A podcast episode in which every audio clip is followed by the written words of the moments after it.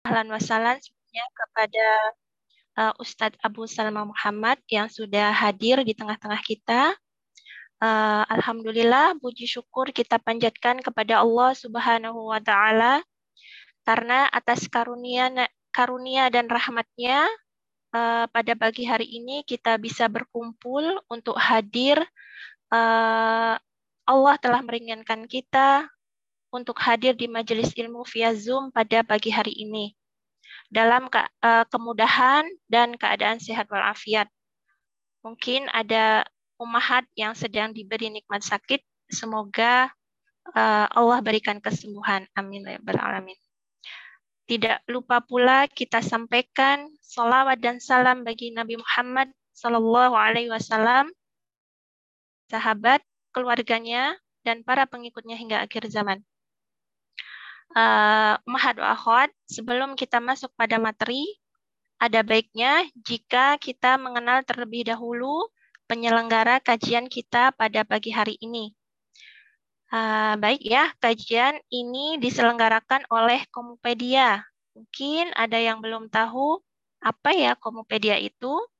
Komupedia adalah akronim dari Komunitas Muslimah Peduli Pendidikan Anak. Komopedia sendiri pertama dibentuk pada tahun 2013 dengan kegiatan berupa mini seminar mengenai parenting islami dan saat ini Komopedia berusaha turut berkontribusi dalam kegiatan dakwah berupa kajian islami dengan tema yang dibutuhkan oleh para muslimah. Uh, Alhamdulillah, biiznillah, uh, Komopedia juga pernah bekerja sama dengan beberapa penerbit mengeluarkan buku di antaranya adalah Handbook Pubertas Muslimah dan Handbook Pubertas Muslim serta buku anak dengan judul Selalu Ingat Menjaga Adab. Uh, baik ya, Hot. Sekian selayang tentang Komopedia. Uh, berikutnya, izinkan kami membacakan tata tertib kajian online pada pagi hari ini. Yang pertama, meluruskan niat menuntut ilmu karena Allah Ta'ala.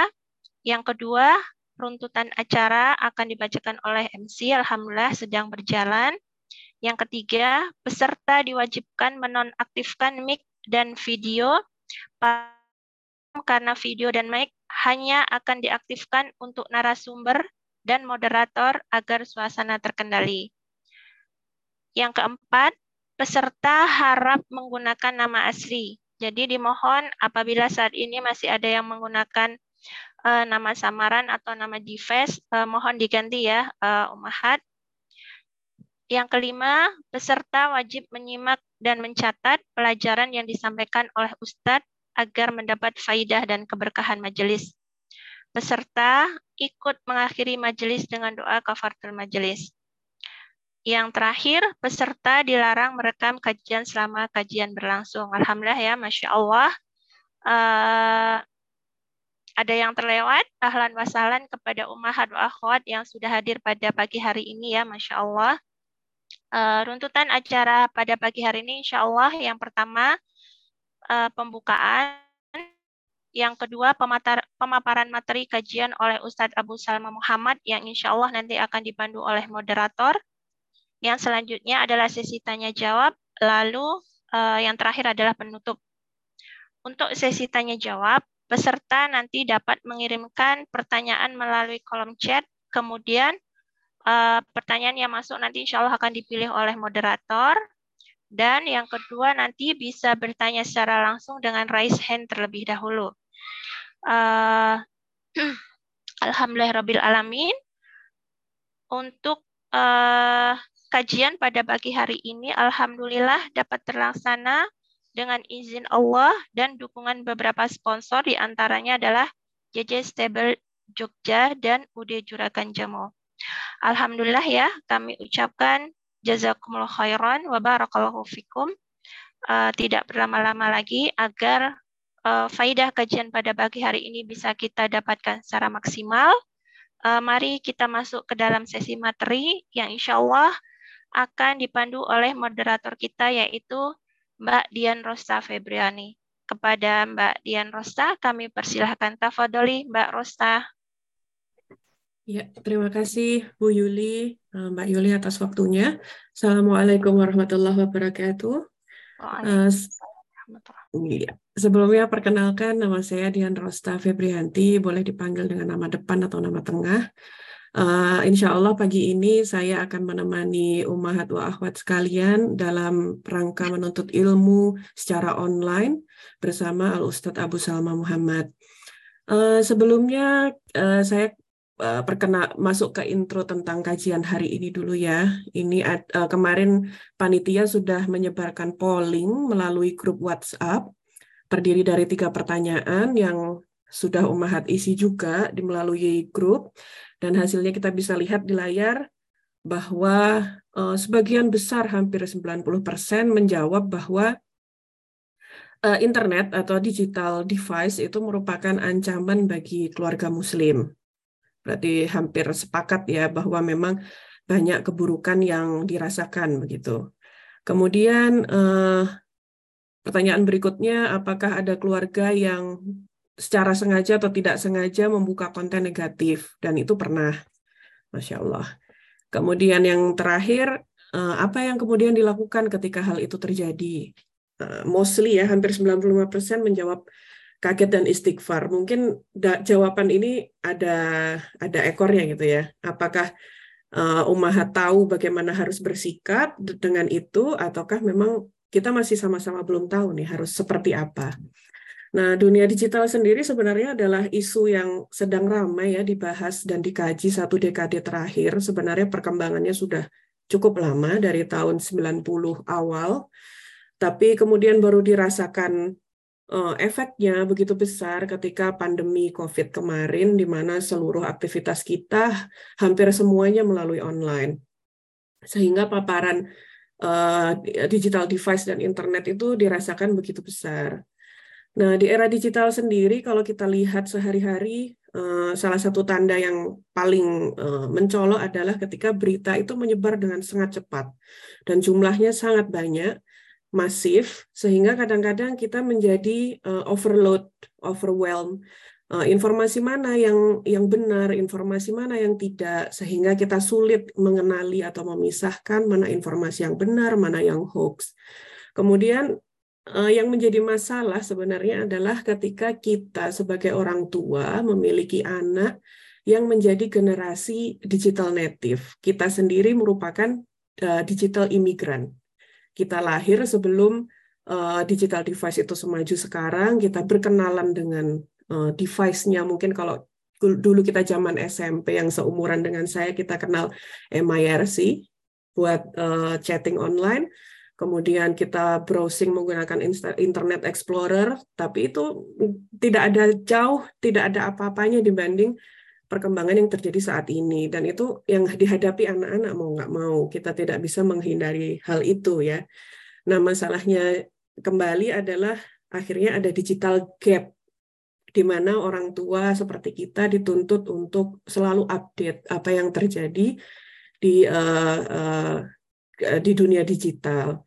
Nah, lebih luasnya lagi, perkembangan digital ini bisa mengubah juga cara hidup dan interaksi manusia. Jadi ter, terbentuk lagi masyarakat yang baru disebut masyarakat digital yang masalahnya belum ada aturan yang cukup powerful untuk membendung efek negatif dan pembahasan tentang etika akan selalu berkembang bahwa semakin banyak muncul konten-konten yang tidak etis jika dinilai dengan uh, etika sosial dan agama dalam kehidupan kita sehari-hari. Maka tepat apa yang dikatakan oleh panitia bahwa kita saat ini sedang dihadapkan nih dengan sebuah rimba yang kita tidak tahu apa isinya, akan berubah seperti apa, dan kita juga dalam tahap tidak bisa memprediksi nanti seperti apa yang akan anak-anak kita hadapi ketika berkembang, uh, ketika tumbuh dewasa. Dari sisi keilmuan uh, duniawi, para sarjana sekarang juga masih meraba-raba, riset yang berkembang masih masih terus uh, berganti karena efeknya uh, digital ini nih uh, berganti gitu ya. Hari ini efeknya apa, besok berubah lagi dan seterusnya. Tapi satu hal umahat yang pasti bahwa eh, kita butuh tuntunan nih, kita butuh pegangan untuk menghadapi ini semua. Dan hanya satu-satunya petunjuk yang terbaik itu adalah petunjuk syariat. Nas-nas dalam Al-Quran dan hadis itu tentunya tidak akan expired ya eh, untuk menjelaskan apa yang terjadi di saat ini. Tapi yang mungkin yang membuat kita bingung adalah bagaimana uh, tentunya kita harus tahu dulu ya tentang hukum semua masa, ter, sebuah masalah, tapi kemudian bagaimana kita mengaplikasikannya dengan cara yang tepat dan mempraktikkannya ke anak-anak yang mungkin orang psikologi lebih tahu ya. Secara psikologis mungkin akan berbeda ketika orang tua kita dulu membesarkan kita. Baik, langsung saja seperti sebuah kaidah berkata bahwa bertanyalah kepada ahlinya, maka insya Allah kita akan bersama-sama hari ini menyimak paparan ilmu dan nasihat yang akan disampaikan oleh Al-Ustadz Abu Salma Muhammad. Beliau adalah salah satu ustadz yang fokus pada permasalahan anak, sudah sangat sesuai ya insya Allah dengan tema hari ini sesuai dengan peran beliau yang menjadi pembina uh, di komunitas orang tua teladan dan pengampu di grup-grup ilmiah yang lainnya Beliau juga pernah menempuh pendidikan sarjana di Institut Teknologi 10 November, kemudian melanjutkan uh, pendidikan syariah syari ke Ma'had Mahasiswa As-Sunnah dan International Islamic Studies Center di Surabaya. Masya Allah, barakallahu fiqh Ustadz. Uh, kemudian kita uh, kami serahkan waktu dan tempat kepada Ustadz Abu Salma untuk memberikan faidah pada hari ini. Tafadol Ustadz. Uh, syukran ya jazakillah khair ya. Bismillah assalamualaikum warahmatullahi wabarakatuh. Alhamdulillah wassalatu wassalamu ala rasulillah wa ala alihi wa sahbihi wa man wala amma ba'du. Uh, Alhamdulillah kita bersyukur kepada Allah Subhanahu wa taala di pagi hari ini Allah mengizinkan kita untuk bersua ya di uh, program yang diselenggarakan oleh teman-teman dari Komopedia. Dan di pagi hari ini ya sebagaimana yang tadi telah diuraikan, kita akan berbicara tentang membentengi anak dari keburukan rimba dunia maya, ya. Dan uh, ini adalah suatu hal yang sebagaimana kita tahu ya, dan juga uh, telah dipaparkan tadi oleh moderator ya. Uh, jadi kita berada di zaman di mana saat ini yang namanya dunia digital atau virtual ya atau dunia maya, dunia cyber, itu kalau meminjam istilah dari Fadilatul Syekh Ali Hasan Al-Halabi rahimahullahu taala adalah udah termasuk umur umurun ta'ummu balwa. Umurun ta'ummu balwa artinya adalah suatu perkara yang sudah menyebar begitu luasnya sehingga kita sulit untuk terlepas darinya. Dan juga menarik tadi yang disampaikan oleh moderator bahwa kita mungkin sebagai orang tua ya, kita adalah generasi milenial ya mungkin. Ya, jadi pada saat itu memang yang namanya gadget sedang uh, lagi masa-masa awal untuk berkembang namun tidak semasif dan tidak se progresif seperti saat ini ya yang begitu sangat cepatnya dan pesatnya ya dan anak-anak kita sekarang masuk ke era digital ya. Nah, dan era digital ini ya tentunya adalah suatu hal yang setiap orang tua mau nggak mau harus memahaminya. Karena ketidaktahuan dan ketidakmau tahuan orang tua tentang zaman di mana kita dan anak-anak kita berada itu akan membahayakan. Ibaratnya kita berada di sebuah hutan atau rimba. Ya, seorang yang cerdas, dia akan berupaya untuk membekali dan mempersiapkan dirinya dan mengenali lingkungan sekitarnya. Kenapa? Agar kemampuan untuk survivalnya semakin meningkat. Ya. Sebaliknya, ketika kita acuh tak acuh, kita abai, cuek, ya, dengan kondisi-kondisi di sekitar dan seakan-akan kita nganggap bahwasanya anak kita itu aman karena kita udah mempersiapkan di lingkungan yang kita bentuk, tapi kita lupa ketika mereka keluar dan mereka tidak harus keluar secara physically, tapi mereka bisa keluar secara digitally. Jadi mereka bisa berselancar secara digital. Mungkin tubuh mereka ada di rumah, tapi ternyata ya mental mereka, jiwa mereka itu berselancar di dunia yang sangat membahayakan. Dan ini tentunya suatu hal yang orang tua harus aware ya, harus berhati-hati.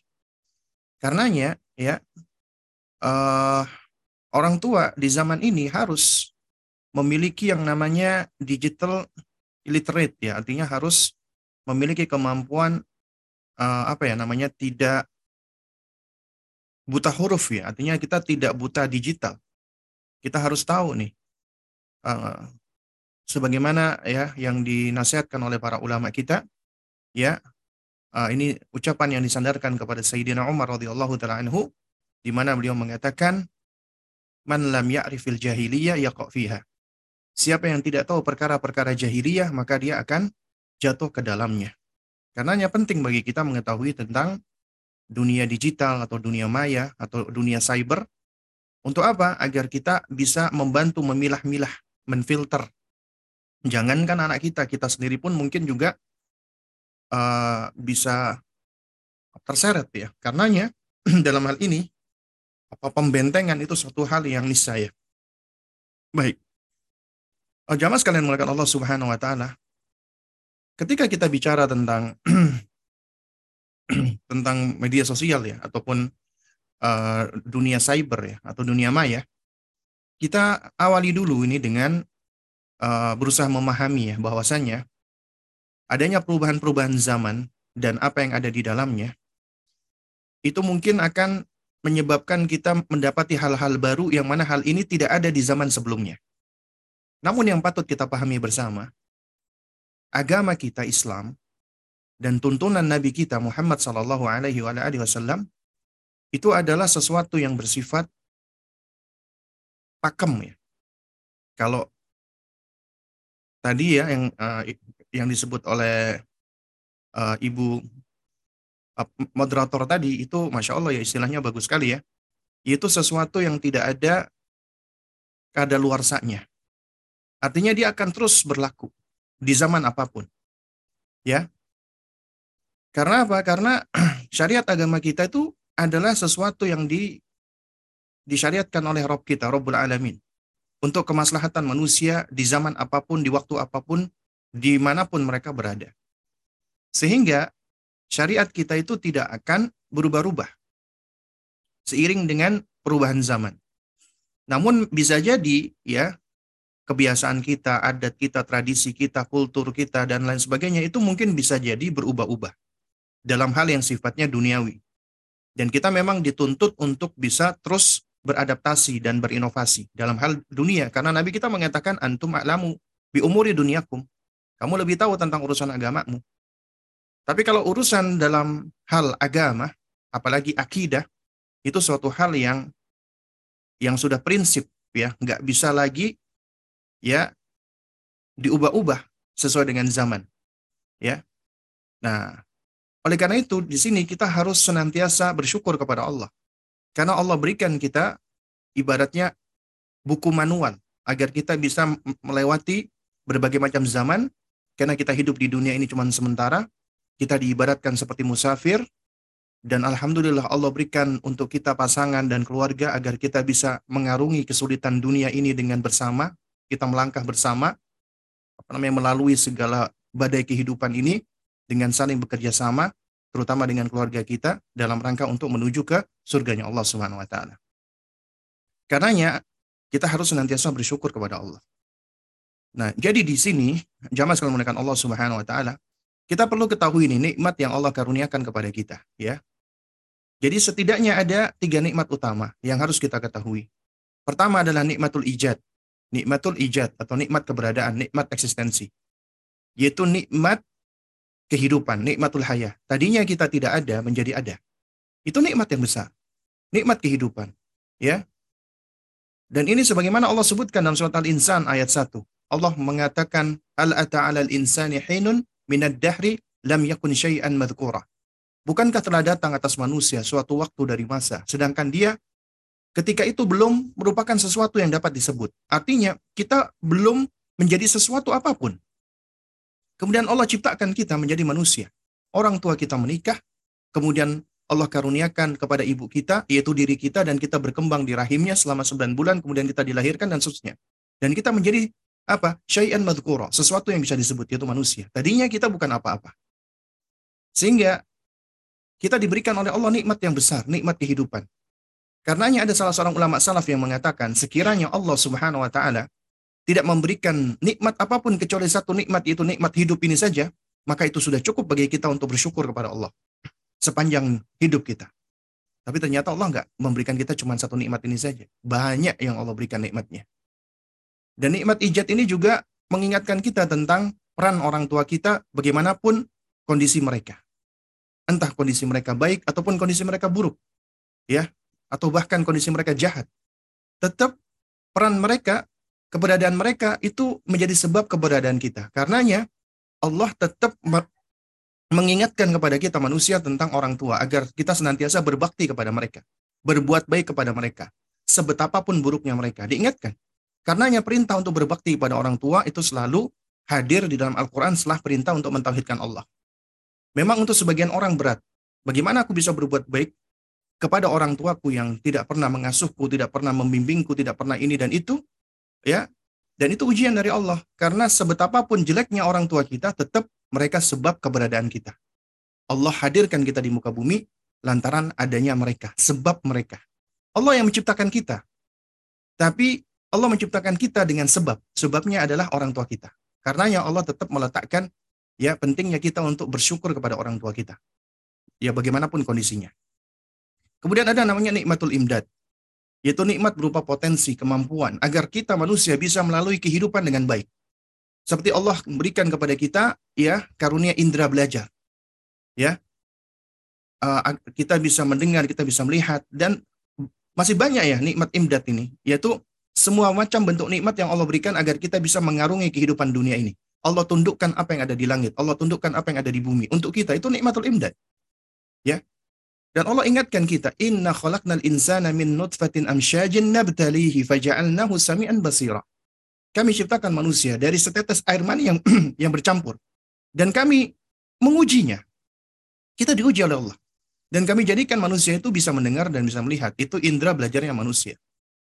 Kemudian nikmat yang paling besar setelah ini semua adalah nikmatul hidayah, nikmatul huda, nikmat petunjuk. Tidak ada nikmat yang lebih besar daripada Allah memberikan petunjuk kepada kita. Karena dengan petunjuk ini kita bisa selamat di dunia dan di akhirat. Allah Subhanahu wa taala mengatakan inna hadainahu sabila imma syakiran wa imma kafura. Sesungguhnya kami telah menunjuki jalan yang lurus. Tapi ternyata ada manusia yang bersyukur dan ada manusia yang kufur. Ya. Padahal Allah udah berikan potensi kepada kita. Kita bisa memilih ikhtiar. Allah tunjukkan kepada kita, ya, fa'alhamahu fujuraha wa taqwaha. Kami tunjukkan jalan kepada manusia, kami ilhamkan itu ada jalan kefajiran, ada jalan ketakwaan. Tinggal bagaimana kita mau memilihnya. Allah udah berikan potensinya. Allah udah berikan instrumennya kepada kita. Agar kita bisa memilih. Makanya Allah berikan kepada kita indera yang namanya al-afidah. Kata Ibnu Kathir adalah al-aqlu. Ya. Akal ini fungsinya adalah yumayizu ya bihi bainal asya. Kita bisa memilah-milah segala sesuatu. Mana yang baik, mana yang buruk, mana yang benar, mana yang salah, mana yang berbahaya, mana yang bermanfaat. Allah berikan kemampuan itu kepada kita. Ya.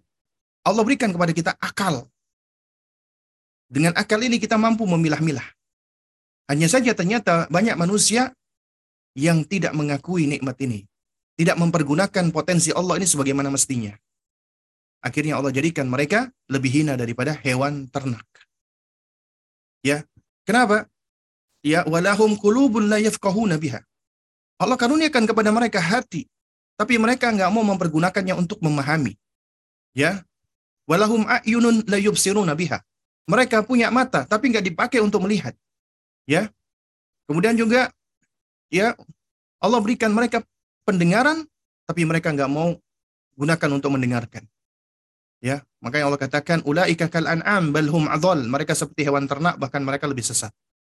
Jadi manusia itu asalnya Allah muliakan. Allah istimewakan. Allah berikan dengan berbagai macam nikmat. Nah, oleh karenanya manusia itu bisa lebih istimewa daripada malaikat. Karenanya Bapak kita ya Adam Adam alaihissalam istimewa. Allah perintahkan malaikat untuk sujud kepada beliau. Nah, tapi juga bisa lebih hina daripada hewan. Ya, bisa lebih hina, lebih rendah daripada hewan. Karena Allah sudah berikan potensi, tapi ternyata manusia berpaling dan tidak mau mempergunakannya. Oleh karena itu ya, uh, jamaah sekalian Allah Subhanahu Wa Taala, nikmat terbesar adalah hidayah Islam. Karena dengan ini kita terangkat dari kegelapan menuju kepada cahaya. Kemudian Allah berikan akal. Dengan akal kita terangkat, ya derajatnya lebih daripada hewan. Allah berikan kita nikmat kesehatan. Dengan sehat itu akan menopang kita untuk bisa optimal di dalam beribadah kepada Allah. Karena Allah menciptakan kita tujuannya tidak lain dan tidak bukan adalah untuk mengabdi dan beribadah kepadanya. Dan Allah juga berikan kita nikmat anak sebagai legacy kita yang akan melanjutkan estafet amal kita di dunia. Investasi yang jariah meskipun kita sudah berkalang tanah. Karena amal kita semua akan terputus kecuali hal-hal yang di, yang di, dikecualikan oleh Nabi di antaranya anak soleh yang mendoakan kita. Itu nikmat-nikmat besar yang harus kita jaga. Dan ini sangat erat kaitannya dengan bahasan kita. Ya, lalu apa kewajiban kita terhadap nikmat yang Allah berikan? Nikmat yang Allah berikan wajib kita syukuri. Karena apabila kita syukuri, maka Allah akan tambah nikmat tersebut. Nah, apabila nikmat dikufuri, maka akan berbahaya. Bagaimana cara mensyukuri nikmat? Yaitu kita taat. Ya, semakin menaati Allah Subhanahu wa taala. Kita gunakan nikmat itu di dalam ketaatan. Maka kita akan berbahagia di dunia dan di akhirat. Sebaliknya apabila kita kufur dengan cara kita maksiat, maka kita akan sengsara di dunia dan di akhirat. Ya. Jadi kunci apabila Anda ingin selalu mendapatkan nikmat adalah syukur la in syakartum la azidannakum. Apabila kalian bersyukur, aku tambah nikmat tersebut. Tapi wala in kafartum inna adzabi lasyadid. Kalau kalian kufur, Sesungguhnya adabku begitu amat pedih sekali. Nah, baik, jamaah sekalian menggunakan Allah Subhanahu wa taala ya. Jadi ini konsep yang harus kita pahami dulu tentang ya uh, karunia-karunia Allah apa kepada kita. Nah, di antara yang Allah berikan sekarang ini sebagai karunia sekaligus ujian, sekaligus suatu hal yang bisa menjadi musuh dan berbahaya bagi kita adalah gawai, sarana untuk bisa berselancar di dunia maya. Nah, kita harus memahami nih hakikat gawai atau gadget. Bagaimana hukumnya di dalam agama kita? Ini sesuatu hal yang baru, tidak ada di zaman Nabi. Bagaimana hukumnya? Maka kembali kepada kaidah asal, al-aslu fil asya al-ibaha. Hukum asal, segala sesuatu yang tidak berkaitan dengan masalah akidah, tidak berkaitan dengan masalah ibadah, hukumnya adalah mubah. Berarti mubah halal digunakan. Itu hukum asalnya. Tapi bisa menjadi haram ya apabila digunakan untuk kemaksiatan. Karenanya sebagian ulama kontemporer saat ini mereka berpendapat bahwasanya hukum gadget itu kembali kepada ahkam taklifiyah. Ya, lima hukum taklif bisa menjadi halal, bisa menjadi ya, afan, bisa menjadi wajib, bisa menjadi makruh, bisa menjadi mubah atau halal, bisa menjadi uh, apa nih ya? Bisa menjadi wajib, bisa menjadi mustahab, dianjurkan, bisa menjadi mubah, bisa menjadi makruh, bisa menjadi haram. Ya, itu hukum kembali kepada taklifiyah. Kemudian bagaimana statusnya di dalam agama kita? Dia bisa menjadi nikmat. Gadget, gawai bisa menjadi nikmat apabila kita gunakan untuk kebaikan dan ketaatan. Tapi bisa menjadi nikmah, kesengsaraan, bencana apabila digunakan untuk keburukan. Kemudian juga dia punya pengaruh, punya dampak, efek. Efeknya memberikan manfaat positif apabila digunakan untuk hal-hal yang manfaat dan juga dapat menjadi madarat, mafsadat apabila digunakan untuk hal-hal yang berbahaya dan mafsadat. Jadi kita harus bisa menempatkan gadget secara tepat. Hukumnya asalnya boleh, boleh saja. Statusnya bisa menjadi nikmat, bisa menjadi nikmah. Bisa menjadi karunia, bisa menjadi bencana. Dan juga kemudian dampaknya bisa memberikan manfaat, bisa memberikan madarat. Jadi kuncinya di sini adalah kita, bagaimana kita ya mempergunakan gadget tersebut. Ya ibarat uh, pisau, ya pisau ini adalah suatu hal yang secara asal ya hukumnya mubah. Tapi apabila digunakan untuk membunuh orang, mengancam orang, haram. Tapi apabila digunakan untuk misalnya ngiris bawang, ya motong hewan dan sebagainya, itu hukumnya boleh mubah. Ya. Nah. Nah, oleh karena itu kita harus menjaga nikmat. Di antara nikmat yang Allah berikan di zaman ini adalah nikmat teknologi tadi, nikmat gadget, ya. Nah, ini harus kita jaga nikmat tersebut agar tidak menjadi nikmah. Nah, nikmat gadget itu kita bisa jadikan kita bisa gunakan untuk mendapatkan hidayah, menambah hidayah sebab kita memperoleh hidayah. Ya, sehingga kita akan mendapatkan nikmat hidayah. Lo bisa, bisa. Apabila kita gunakan untuk menambah ilmu yang bermanfaat seperti saat ini, ya Anda semua mempergunakan nikmat gadget, gawai, teknologi ya, yaitu di dunia cyber, di dunia maya, kita pakai Zoom dan lain sebagainya. Kita gunakan untuk belajar, menambah ilmu yang bermanfaat. Ya, belajar menambah ilmu yang bermanfaat akan menambah hidayah kepada kita. Kemudian juga akan menambah bagi kita nikmat akal. Allah berikan kepada kita akal dan akal adalah sesuatu karunia yang besar yang harus dijaga dan bisa kita gunakan untuk fungsi yang mubah, untuk komunikasi, untuk belajar, untuk berbagi, ya. Kemudian juga nikmat sehat, ya. Yani apa? Yaitu apabila kita gunakan misalnya gadget itu ada ah, sarana-sarana uh, kita bisa berolahraga, ya misalnya kita ikut apa namanya senam ya asalkan nggak ada unsur yang haram ya misalnya ada musiknya misalnya atau tidak buka orot ya kita bisa ikut. Ataupun misalnya kita pakai aplikasi sepedaan atau lari ya running. Asalkan tidak digunakan secara berlebihan itu juga bisa menjadi sebab kita memperoleh nikmat sehat. Nah kemudian berkaitan dengan nikmat anak tentang gadget ya maka kita perlu untuk menjaga anak kita karena mereka berada di, di zaman, sekarang zaman digital, mereka nggak akan bisa terlepas dari yang namanya gadget atau gawai, termasuk media sosial dan ya dunia maya di dalamnya, dunia cyber di dalamnya. Karena ya tugas kita untuk membentengi mereka agar mereka tidak jatuh kepada keburukan, harus dididik dan dipelihara. Ya, itu amanat orang tua. Allah berfirman, "Ku anfusakum wa ahlikum nar." Jagalah dirimu dan keluargamu dari siksa neraka. Ya, karena gawai ini, gawai ini bisa menjadi sebab yang menyeret manusia kepada kebaikan, bahkan bisa menyeret kepada jannah apabila kita gunakan dalam kebaikan-kebaikan, tapi bisa juga menyeret kepada keburukan, menyeret kepada neraka. Karenanya penting bagi kita untuk memahami hal ini. Baik. Baik, jamaah sekalian muliakan Allah Subhanahu wa taala. Kita pahami dulu nih, ada bahaya latennya gadget, ya. Ternyata gadget kita itu ada bahayanya, bahaya laten. Ya, yang harus kita pahami. Pertama, bisa membutakan mata kita, membuat mata kita nikmat Allah berupa mata ya itu menjadi sakit sehingga jatuh kepada melalaikan nikmat sehat. Kita apa uh, paling apa kita misalnya terlalu sering ya uh, berada di depan laptop atau di depan gadget, mata kita selalu melihat apa radiasi di gadget ya. Akhirnya membuat mata kita menjadi sakit. Nah, akhirnya gadget itu bisa membuat mata menjadi buta atau membuat mata menjadi sakit lah minimal. Yang lebih ber, berbahaya lagi adalah buta hati. Ya. Jadi kalau yang atas itu adalah buta ya, al-basir, ini buta al-basirah. Ya. Yang buta adalah hati itu lebih berbahaya lagi. Karena ini termasuk melalaikan nikmat hidayah dan akal, ya.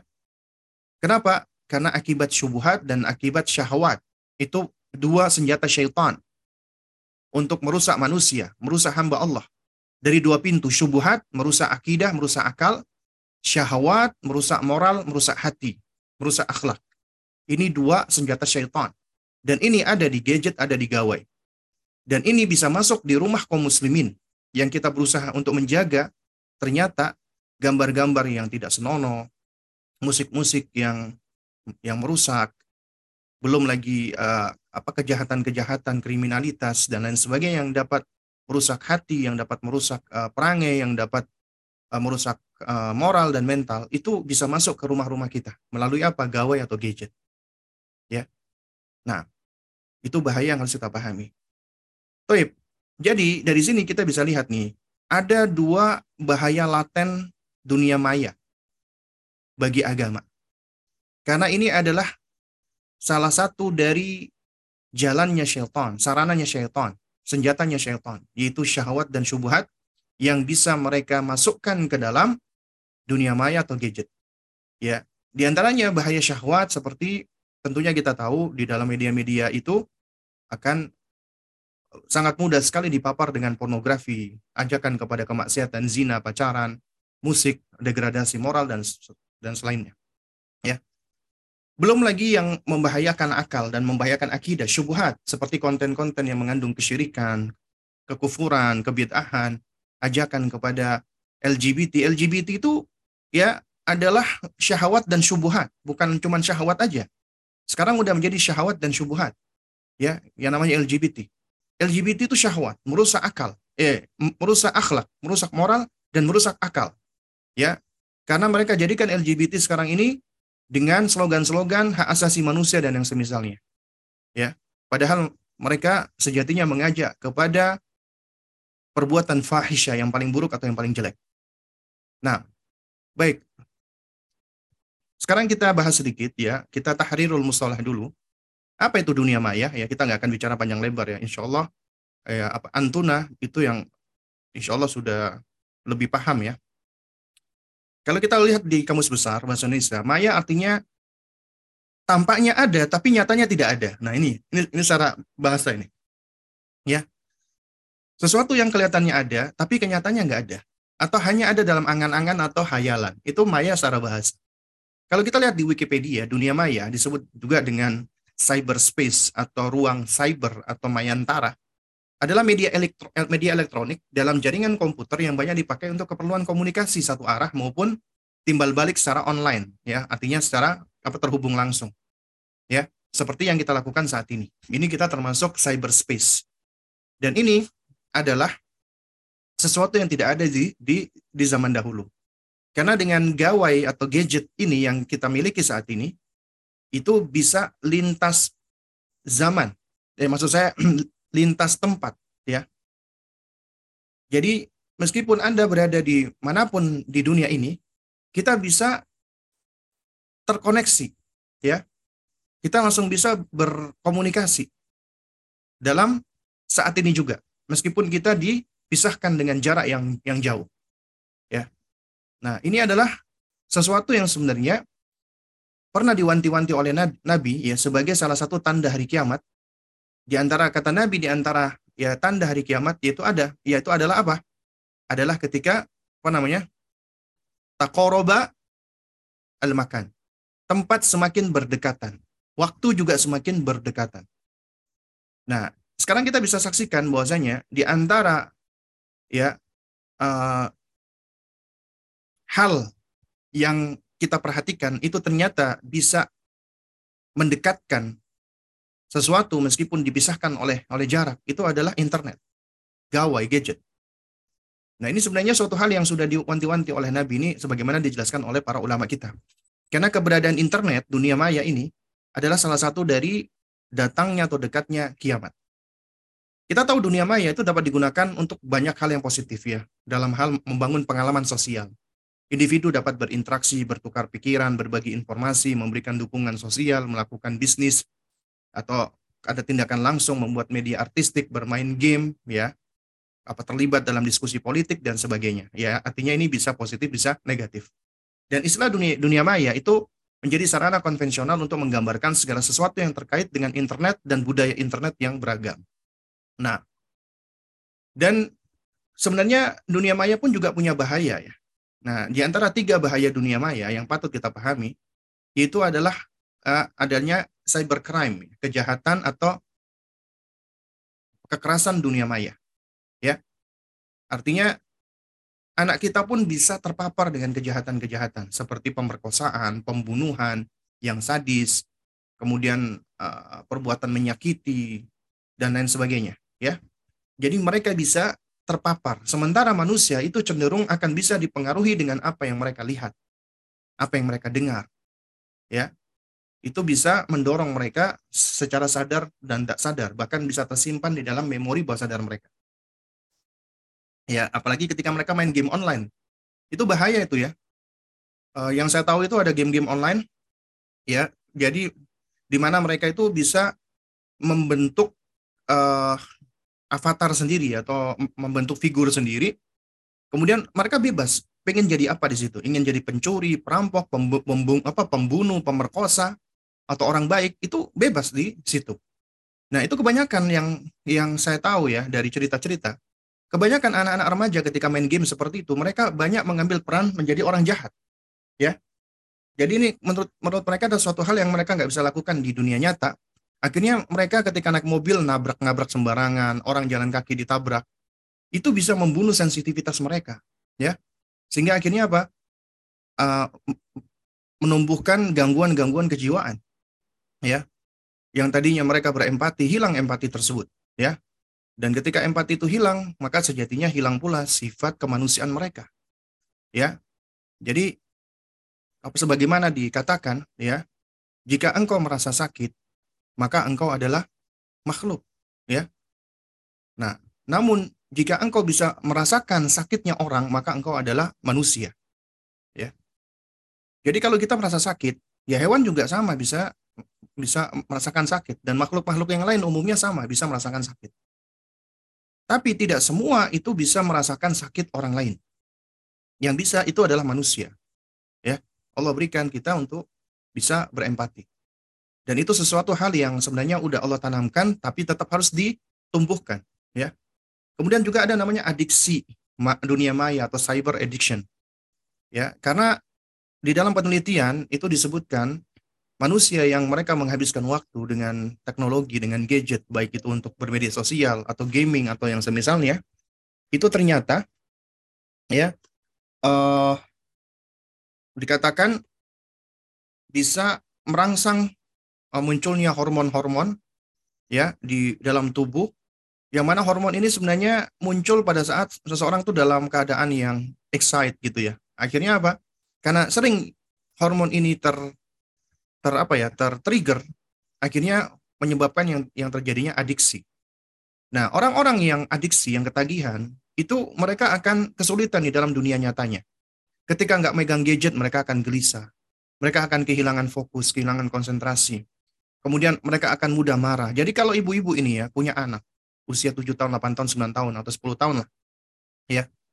Misalnya anda larang nggak boleh main game atau nggak boleh gadget, kemudian dia marah-marah, nggak jelas ya, nangis-nangis, teriak-teriak, gelisah, itu berarti udah tanda ketagihan tuh.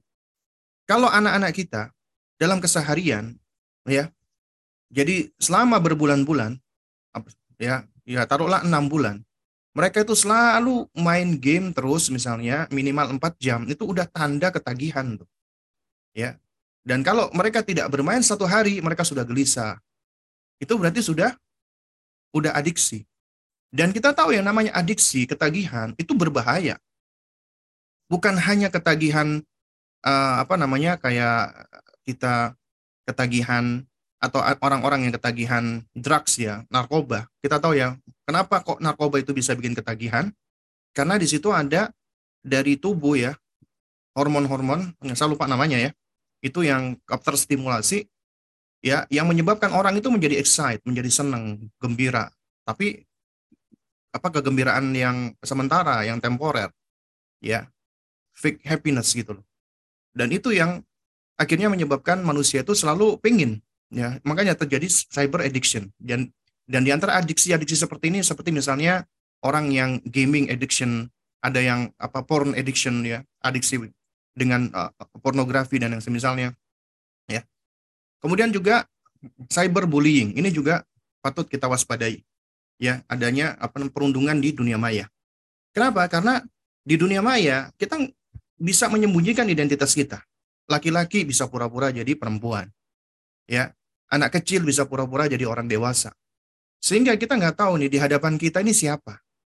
Ya, meskipun dia pakai nama identitas, itu bisa jadi identitas palsu. Makanya dunia maya ini adalah dunia surganya orang-orang yang ingin membuat alter ego. Ya.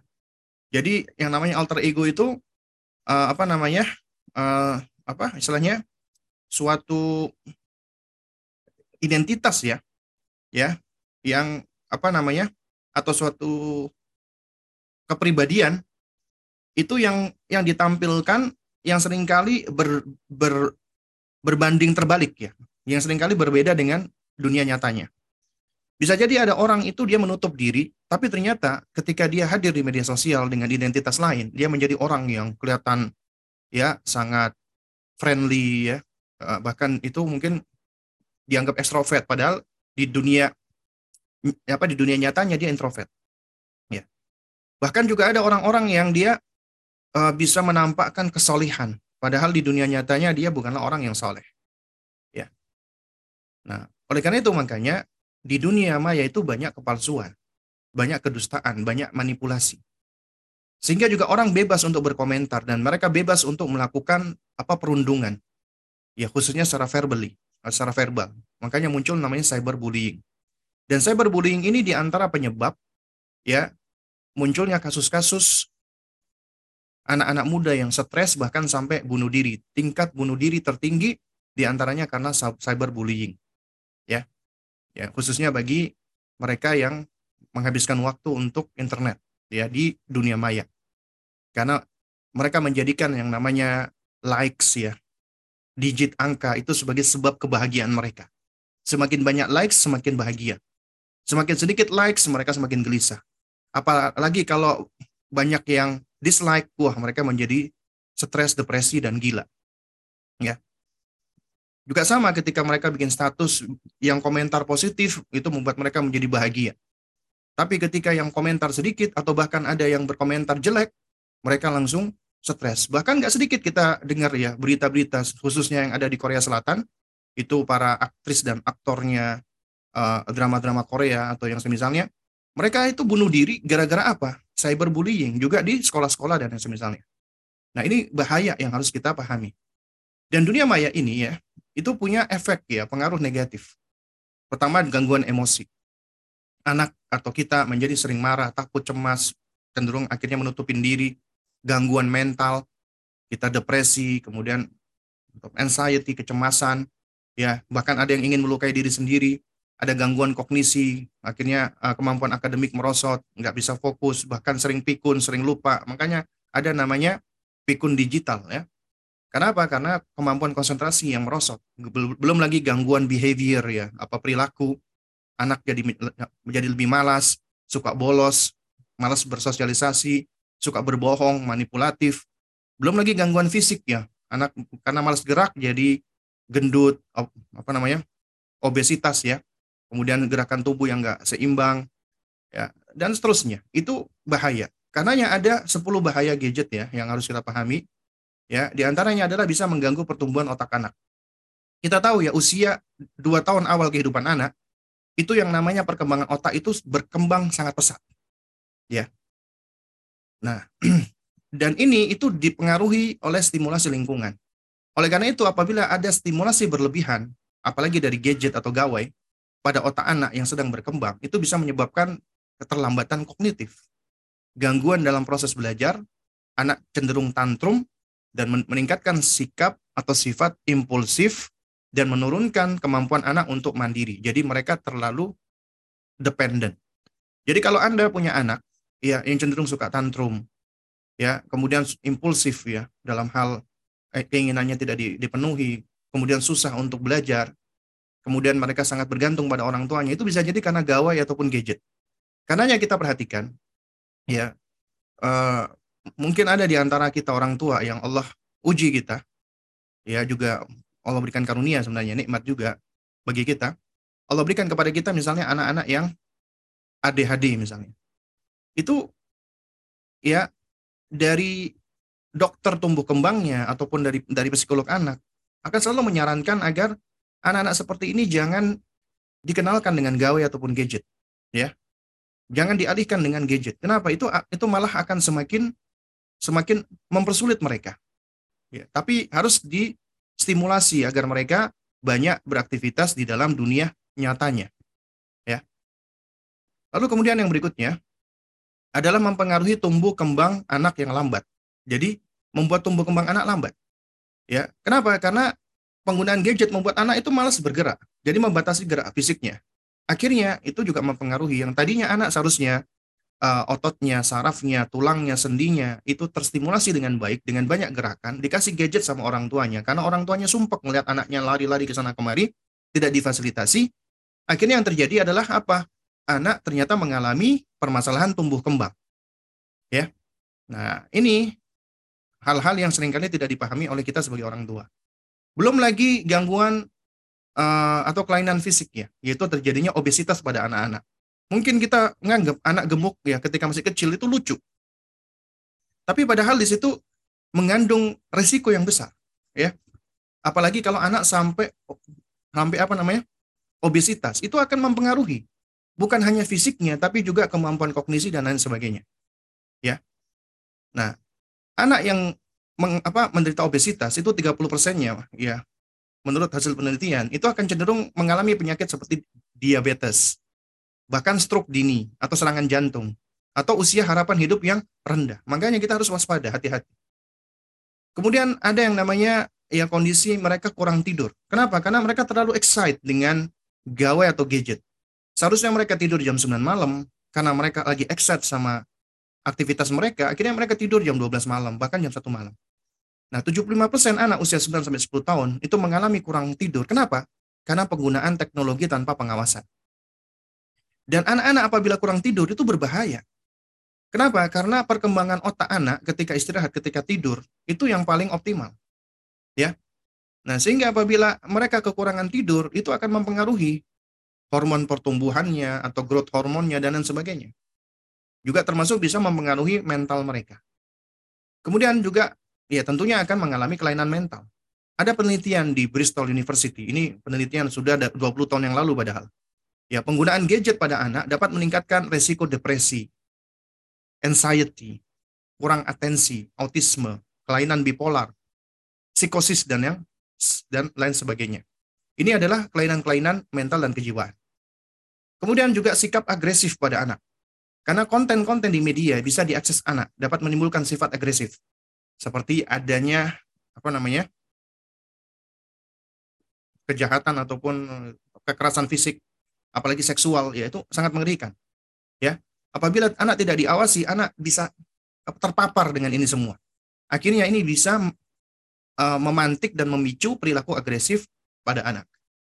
Kemudian juga kecanduan ya, sebagaimana yang tadi sudah saya sampaikan. Jadi ketika orang tua kita terlalu bergantung pada teknologi, maka kita pun akan menjauh dari anak. Demikian pula ketika kita ikatkan anak dengan teknologi, maka mereka pun akan menjauh dari kita orang tuanya. Ya. Nah, sehingga apa? Sehingga ketika anak itu mereka sudah mengenal yang namanya gadget dan mereka merasa gadget ini menyenangkan bagi mereka karena Allah sudah berikan syahwat ya.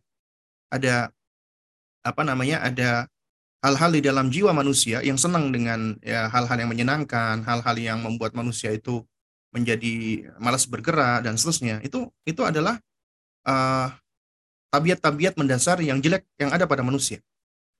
Akhirnya apa? Akhirnya ini menyebabkan mereka ter, apa kecanduan dengan gadget tersebut.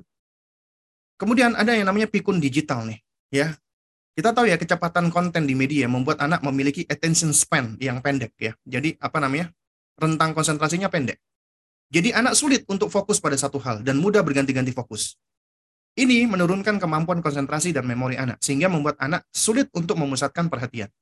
Hal ini memicu kondisi yang disebut pikun digital. Karena anak yang terpapar teknologi, ya, saking seringnya dia lihat gadget, akhirnya dia sulit untuk memusatkan perhatian, imbasnya dia jadi sulit belajar. Akhirnya dia suka lupa.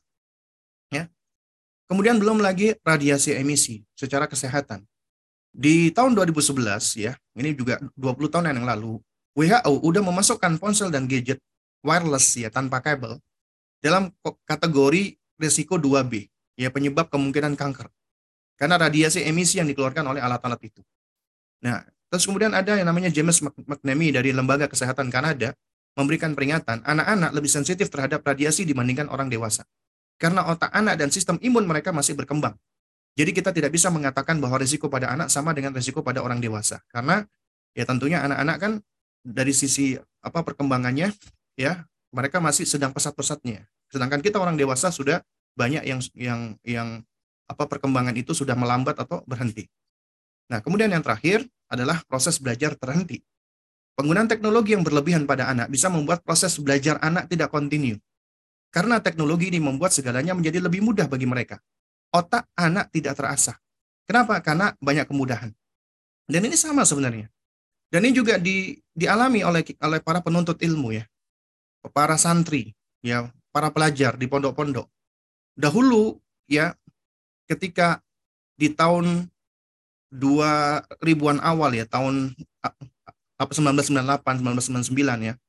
Juga di awal 2000-an ketika kami belajar, ketika kami dapat tugas misalnya untuk mentakhrij hadis, itu satu hadis itu bisa berjam-jam. Karena kami harus menghabiskan waktu di perpustakaan. Ya, untuk mencari hadis tersebut. Tapi sekarang dengan teknologi, dengan maktabah syamilah misalnya, atau maktabah al-hadis, cukup kita cari keywordnya, ketemu. Bahkan kita googling aja dapat ketemu gitu hadis tersebut. Memang memudahkan, tapi sering kali kemudahan ini membuat kita menjadi terlena. Kita menjadi tidak begitu menghargai yang namanya usaha. Karenanya jangan heran, sesuatu yang didapatkan dengan mudah itu sering kali menjadi kurang berharga dibandingkan dengan sesuatu yang dicari dengan bersusah payah. Oleh karena itu, kita belajar dari para ulama salaf dahulu ketika mereka mencari satu atau dua hadis, mereka harus melakukan perjalanan berkilo-kilometer jauh ya. Mereka harus meninggalkan rumahnya, bahkan menjual rumahnya. Mereka harus menjual hewan ternaknya ya untuk mencari satu hadis atau dua hadis. Nah, kemudian ketika mereka dapatkan satu atau dua hadis itu, biasanya apa yang mereka peroleh itu lebih berkah dibandingkan generasi setelahnya, ya termasuk generasi kita. Kita banyak udah tahu ini banyak hadis ya, ada ratusan bahkan ribuan hadis. Tapi sering kali banyaknya hadis itu tidak memberikan pengaruh kepada kita. Kenapa?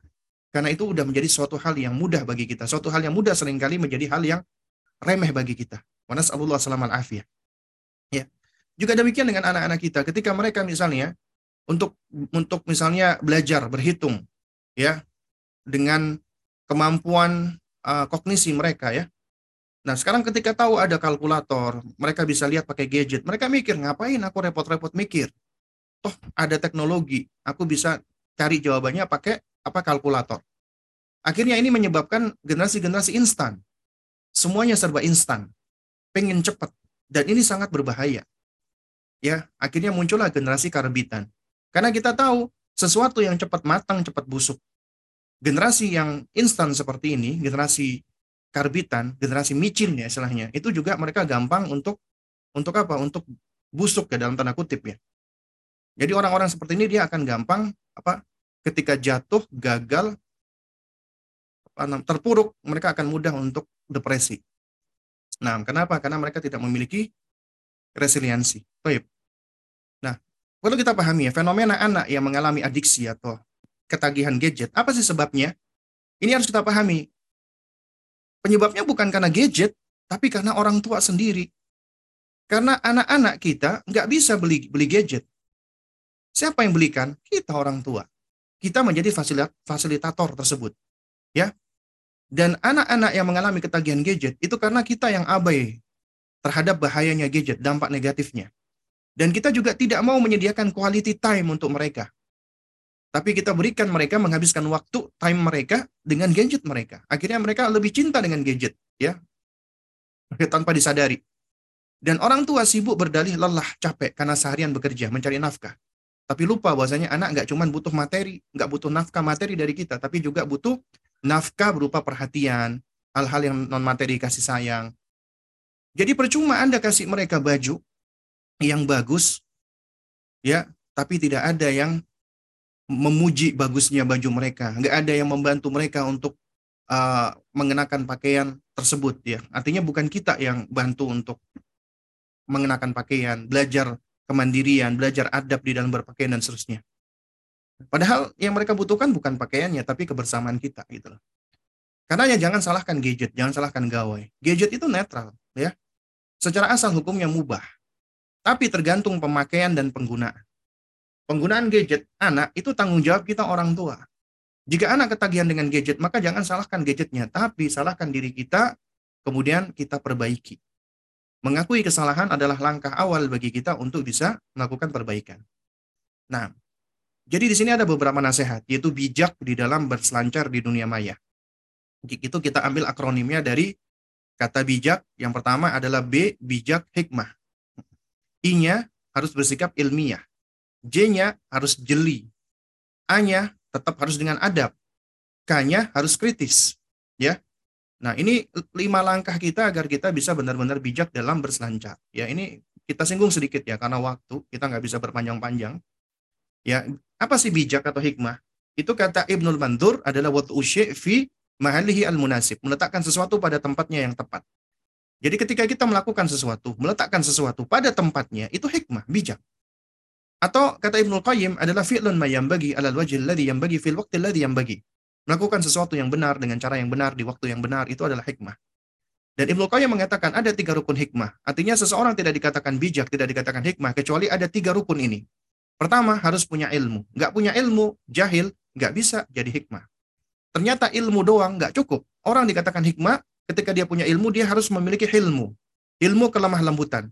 Karena kelemah lembutan inilah yang akan menghantarkan ilmu. Anda punya ilmu, tapi Anda nggak lemah lembut, ya maka kecenderungan ketika Anda menyampaikan ilmu, Anda akan ditolak. Kenapa? Anda nggak lemah lembut. Jadi ilmu itu ibarat paket, ilmu itu ibarat uh, kurirnya yang menghantarkan. Nah, jadi harus perlu cara menghantarkan yang baik, ya.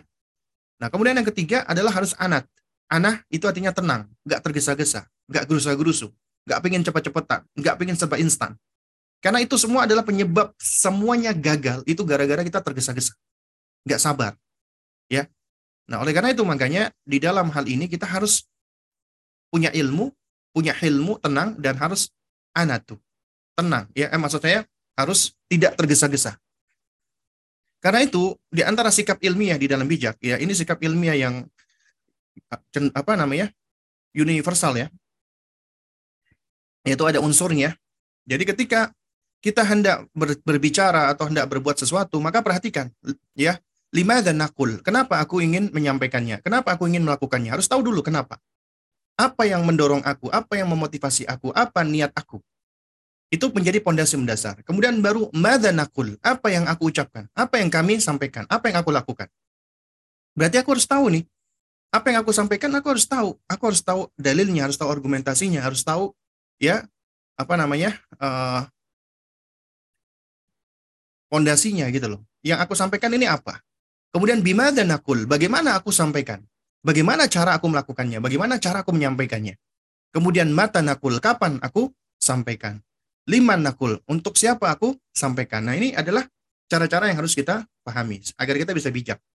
Ya, termasuk di dalam berselancar. Nah, kemudian kita harus bersikap ilmiah. Ilmiah artinya bersikap ilmu atau memenuhi syarat kaidah ilmu yang benar.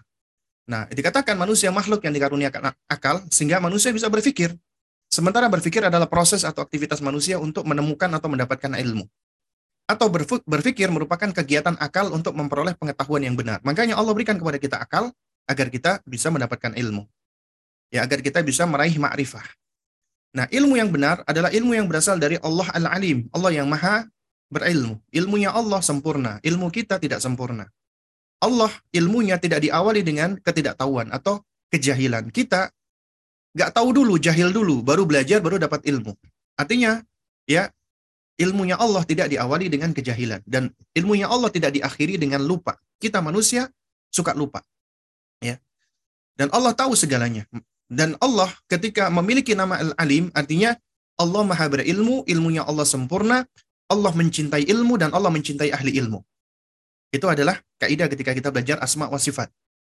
Nama Allah Al-Alim berarti Allah Maha berilmu, ilmunya Allah sempurna, ya, tidak tidak memiliki celah kurang dan Allah mencintai ilmu dan Allah mencintai ahli ilmu. Sehingga apabila kita tahu Allah mencintai ilmu berarti kita berusaha untuk terus belajar. Karena Allah mencintai ilmu dan Allah mencintai ahli ilmu, Allah mencintai ulama berarti kita ingin menjadi ahli ilmu. Nah, sehingga dengan demikian kita akan apa? akan cenderung untuk semangat men, apa mencari ilmu. Ya. Dan dengan ilmu ini kita dapat semakin mengenal Allah, bersyukur kepadanya, mengagungkan Allah dan mendekatkan diri kepada Allah serta submit ya istislam memasrahkan diri kepada Allah. Nah, sikap ilmiah di dalam Islam mengharuskan seorang muslim harus memiliki pijakan sebelum beramal dan menjadikan ilmu yang benar, yaitu Al-Quran dan Sunnah sebagai standar. Artinya harus ada ilmu, al-ilmu qabla al-qawl wal amal. Ilmu sebelum ngomong dan sebelum beramal. Nah, sikap ilmiah ini dapat menghantarkan kita, manusia bisa tahu mana benar, mana salah, mana baik, mana buruk, mana bermanfaat, dan mana berbahaya. Ya, Karena akal kita itu butuh nutrisi. Nutrisi yang dapat menjadikan akal kita sehat, akal kita dapat menjalankan fungsinya adalah ilmu. Dan ilmu yang paling baik adalah ilmu yang berasal dari Allah. Ya, karena ilmu itu macam-macam ya. Ada ada ilmu yang bermanfaat, ada ilmu yang tidak bermanfaat. Makanya kita di, diajarkan Nabi untuk meminta ilmu yang bermanfaat. Allahumma inna nas'aluka ilman nafi'an. Ya. Nah, kemudian kita jeli. Jeli itu ibaratnya observan, ya, mulahid, kata orang Arab. Kemampuan seseorang di dalam memandang sesuatu secara tajam, awas, dan mendalam. Karena sering kali kita melihat sesuatu itu kurang jeli. Ya, akhirnya kalau kita melihat kurang jeli, kita sering kali keliru di dalam menghukumi jadinya. Nah, kejelian di dalam memandang sesuatu menghantarkan seseorang untuk jadi objektif. Dia perhatian dengan hal-hal detail, berhati-hati sebelum menyimpulkan, biasanya dia akan menguji dan mempertanyakan, kemudian dia akan lebih mampu untuk memperhatikan dampak, efek, dan pengaruh, apa itu positif atau negatif, dan dia akan lebih tenang di dalam bersikap dan tidak tergesa-gesa. Nah, kemudian adab, tetap harus pakai adab ya. Jadi ini mohon maaf ya, kalau saya agak cepat dikit ya, karena memang waktu kita yang terbatas ya. Jadi sebenarnya ini memang uh, bisa di, di elaborasi panjang ya. Nah, jadi yang membedakan manusia dengan hewan adalah adab. Manusia makhluk beradab. Ya, sementara hewan memang mereka Allah tidak karuniakan akal ya, sehingga mereka bukanlah makhluk yang yang beradab. Jadi kalau ada manusia yang tidak tidak beradab, mohon maaf, maka sejatinya dia merendahkan dirinya. Sama bahkan lebih hina daripada hewan. Karena manusia adalah makhluk yang beradab. Adab sesuatu yang bisa kita pelajari. Ya, adab bagian dari akhlakul karimah seseorang. Dan adab ditumbuhkan untuk mengajarkan adab kepada anak kita. Itu kuncinya pertama, bukan dengan cara dipaksa. Bukan sekedar dibiasakan begitu saja. Kuncinya adalah tahbibuhum ilaihi. Dijadikan anak itu senang dulu, cinta dulu dengan hal tersebut. Baru kemudian setelah itu dibiasakan cara pembiasaannya dengan cara ta'u, eh, tikrar, diulang-ulang. Ya, dan tadrij bertahap, tidak langsung sekaligus. Dan istimror terus-menerus hingga akhirnya menjadi habit, yang menjadi kebiasaan. Dan adab itu yang paling tinggi adalah adab kepada Allah. Dengan cara kita mentauhidkannya, bersyukur kepadanya, malu, bertawakal. Kemudian adab kepada Rasulullah, mencintai Rasulullah, meneladani beliau, menaati beliau, menjauhi larangan beliau, bersolawat kepada beliau ketika namanya disebut. Kemudian kepada orang tua, kerabat, sahabat, orang lain, hewan, tumbuhan, dan selainnya. Ternyata Islam agama yang penuh dengan adab. Kita juga diajarkan beradab terhadap benda-benda mati. Kita nggak boleh merusak alam, kita nggak boleh menghancurkan kayak misalnya ada apa, apa namanya bebatuan ya kalau nggak ada hajatnya kita nggak boleh merusak tanaman ya kita nggak bo nggak boleh merusak apa terumbu karang dan yang semisalnya itu adab kita karena yang orang-orang yang berilmu semakin besar ilmunya, maka semakin mendalam adabnya. Seharusnya demikian. Ya. Karena kaidahnya sebenarnya dalam agama kita adalah al-adab qabla talab. Belajar adab dulu sebelum menuntut ilmu, sebelum belajar. Kenapa? Karena bil adabi tafhamul ilma. Dengan adab engkau akan semakin bisa memahami ilmu. Ya. Nah, kemudian yang terakhir adalah kritis, ya. Kritis adalah suatu hal yang penting agar kita bisa bersikap uh, lebih bijak dan ilmiah. Dan ber, berpikir kritis itu proses disiplin intelektual. Secara aktif dan terampil membuat konsep untuk menerapkan konsep, menganalisis, mensintesis, dan mengevaluasi informasi. Baik informasi yang dikumpulkan atau dihasilkan melalui observasi, atau experience, pengalaman, atau refleksi, atau penalaran, atau komunikasi, sebagai panduan untuk meyakini sesuatu dan melakukan sebuah tindakan. Ini menurut Michael Shriven. Ya. Nah, oleh karena itu berpikir kritis itu adalah skill, keterampilan yang harus dipelajari dan ditumbuhkan. Ya, ada tiga skill berpikir kritis. Pertama adalah rasa ingin tahu yang tinggi. Dan ini udah dimiliki oleh anak-anak kita. ya. Dan ini harus dijaga, keinginan tahuan yang tinggi. Orang yang dengan pemikiran kritis selalu mencari informasi dan bukti terbaru. Senang dengan hal-hal baru, mempelajari hal-hal baru, dan mereka terbuka dengan ide baru kemudian skeptis ya.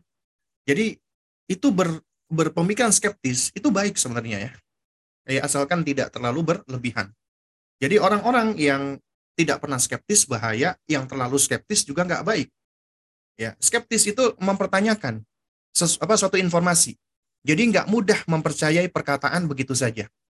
Jadi dia pengen menguji dulu. Dan ini adalah metode ilmiah yang juga diajarkan di dalam agama kita ya Karenanya ketika Allah Subhanahu wa taala menerangkan ya, apa namanya? In ja'akum fasikun bin naba'in fatabayyanu. Apabila datang kepadamu ya orang fasik memberikan berita kepadamu maka tabayyun dulu, verifikasi dulu. Artinya kita harus bersikap skeptis dulu dengan apa yang disampaikan. Jangan langsung terima dan juga tidak langsung menolak. Ya. Nah, kemudian yang berikutnya yang ketiga ini yang penting adalah tawadhu. Kita rendah hati. Orang yang kritis ya harus tawadhu. Orang kritis itu orang yang berpikiran terbuka, nggak gengsi ketika tahu dia salah atau ada apa kekurangan saat dihadapkan pada bukti yang meyakinkan bahwasanya ide atau pendapatnya salah. Jadi ketika dia tahu dia salah, dia segera langsung merujuk, dia langsung mengikuti yang benar.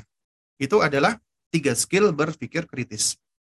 Nah, di sini ada beberapa tahapan ya agar kita bisa berpikir kritis ya. Ini juga sikap ilmiah yang bisa kita bangun ya di dalam kehidupan sehari-hari apalagi di dalam beragama.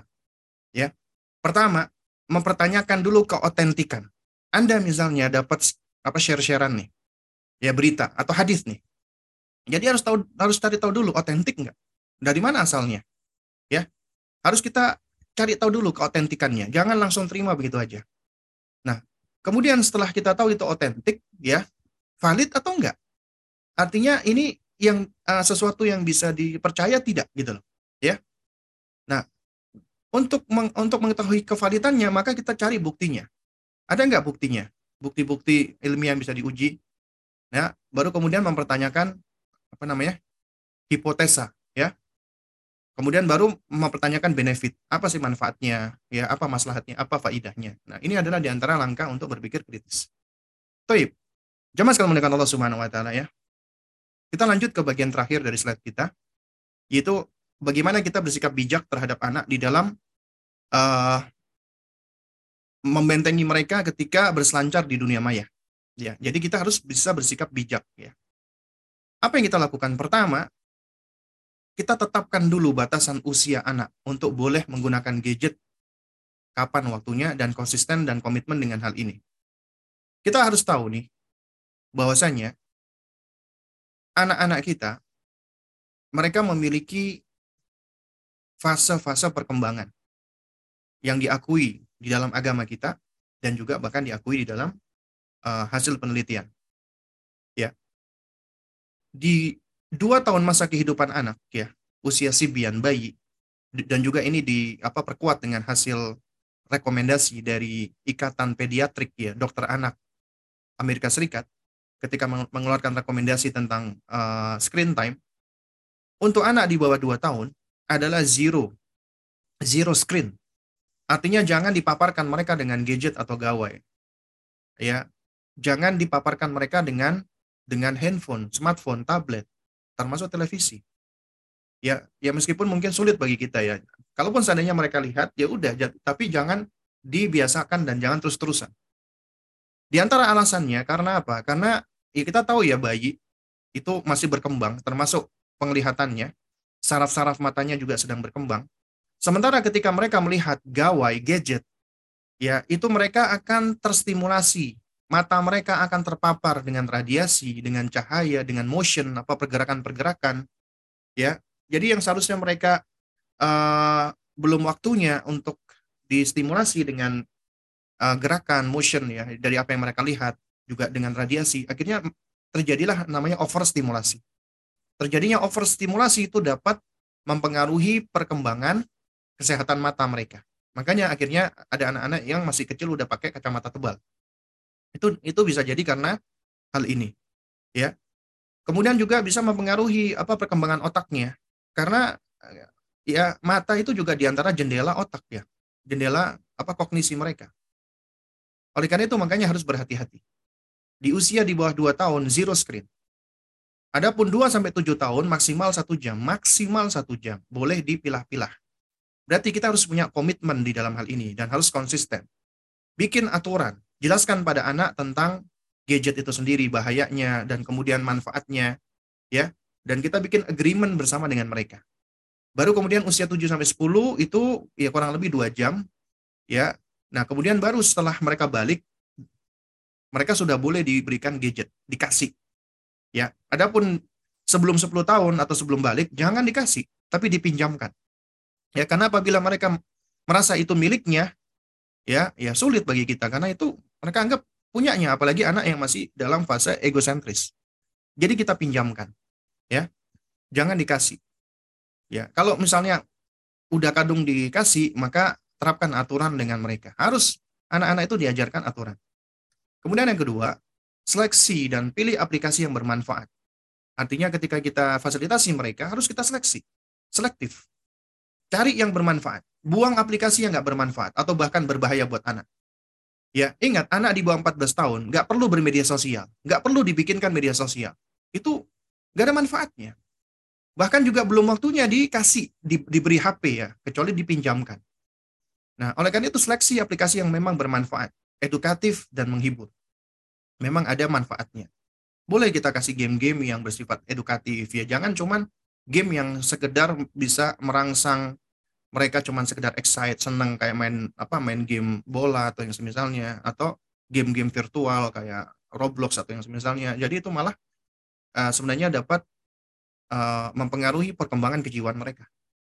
Kemudian periksa gadget secara berkala dan kalau perlu install aplikasi yang bersifat apa parental control ya itu ada sebenarnya. Kalau di Google ada Google Family ya. Jadi kita bisa ngunci ini handphone anak kita. Anak kita nggak bisa install sembarangan. Kemudian di jam sekian sampai sekian kita bisa matikan internetnya.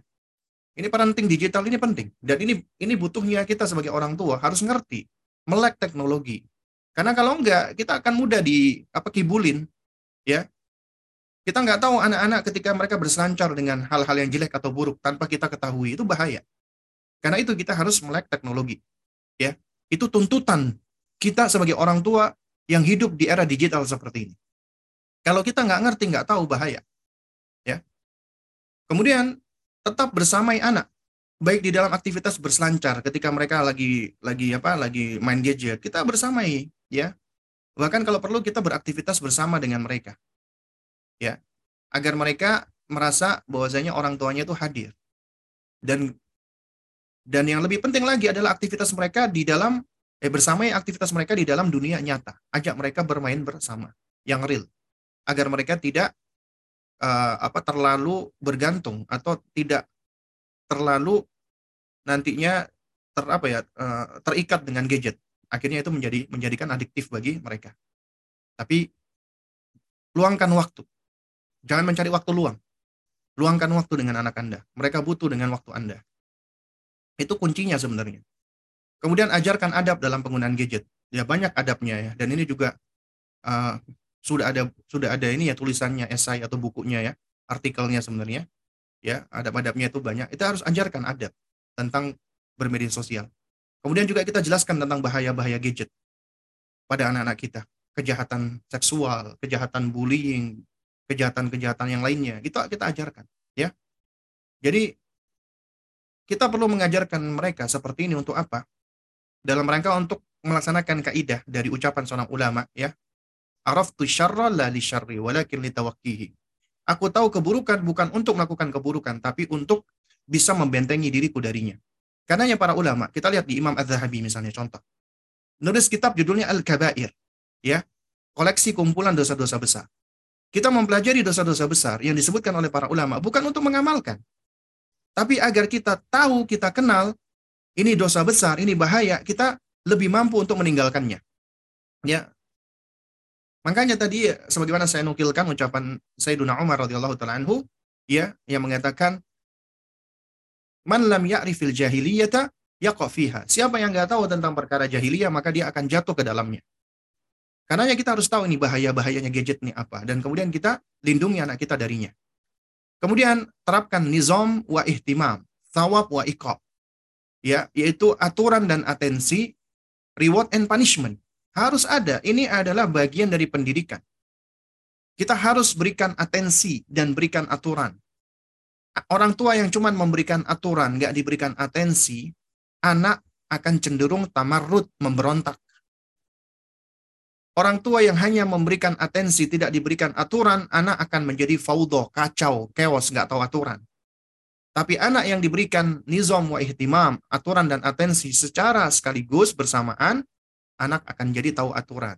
Anak akan bisa bersikap yang apa namanya? respectful. Ya. Demikian pula berikan sawab wa ikob, reward and punishment. Juga termasuk tarhib wa tarhib ya, motivasi dan ancaman. Tapi kaidahnya untuk anak-anak usia dini ya adalah kita dahulukan untuk memberikan motivasi. Ya, jangan memperbanyak ancaman, tapi memperbanyak motivasi. Kita juga memberikan reward and punishment. Ya, punishment itu penting loh, perlu. Punishment itu bukan artinya hukuman fisik, bukan. Punishment itu macam-macam. Mulai dari Anda mendeli ya, Anda memicingkan mata, itu hukuman. Anda memutar wajah atau memalingkan wajah, itu hukuman. Anda membatasi sesuatu yang disukai oleh anak misalnya, ya, karena dia melakukan salah, kemudian kamu hari ini cuma boleh main handphone hanya setengah jam, biasanya satu jam, itu hukuman. Ya, atau tidak memberikan apa yang disukai oleh anak misalnya. Sebagai bentuk hukuman boleh. Atau kita isolir kita hajar selama beberapa waktu itu boleh.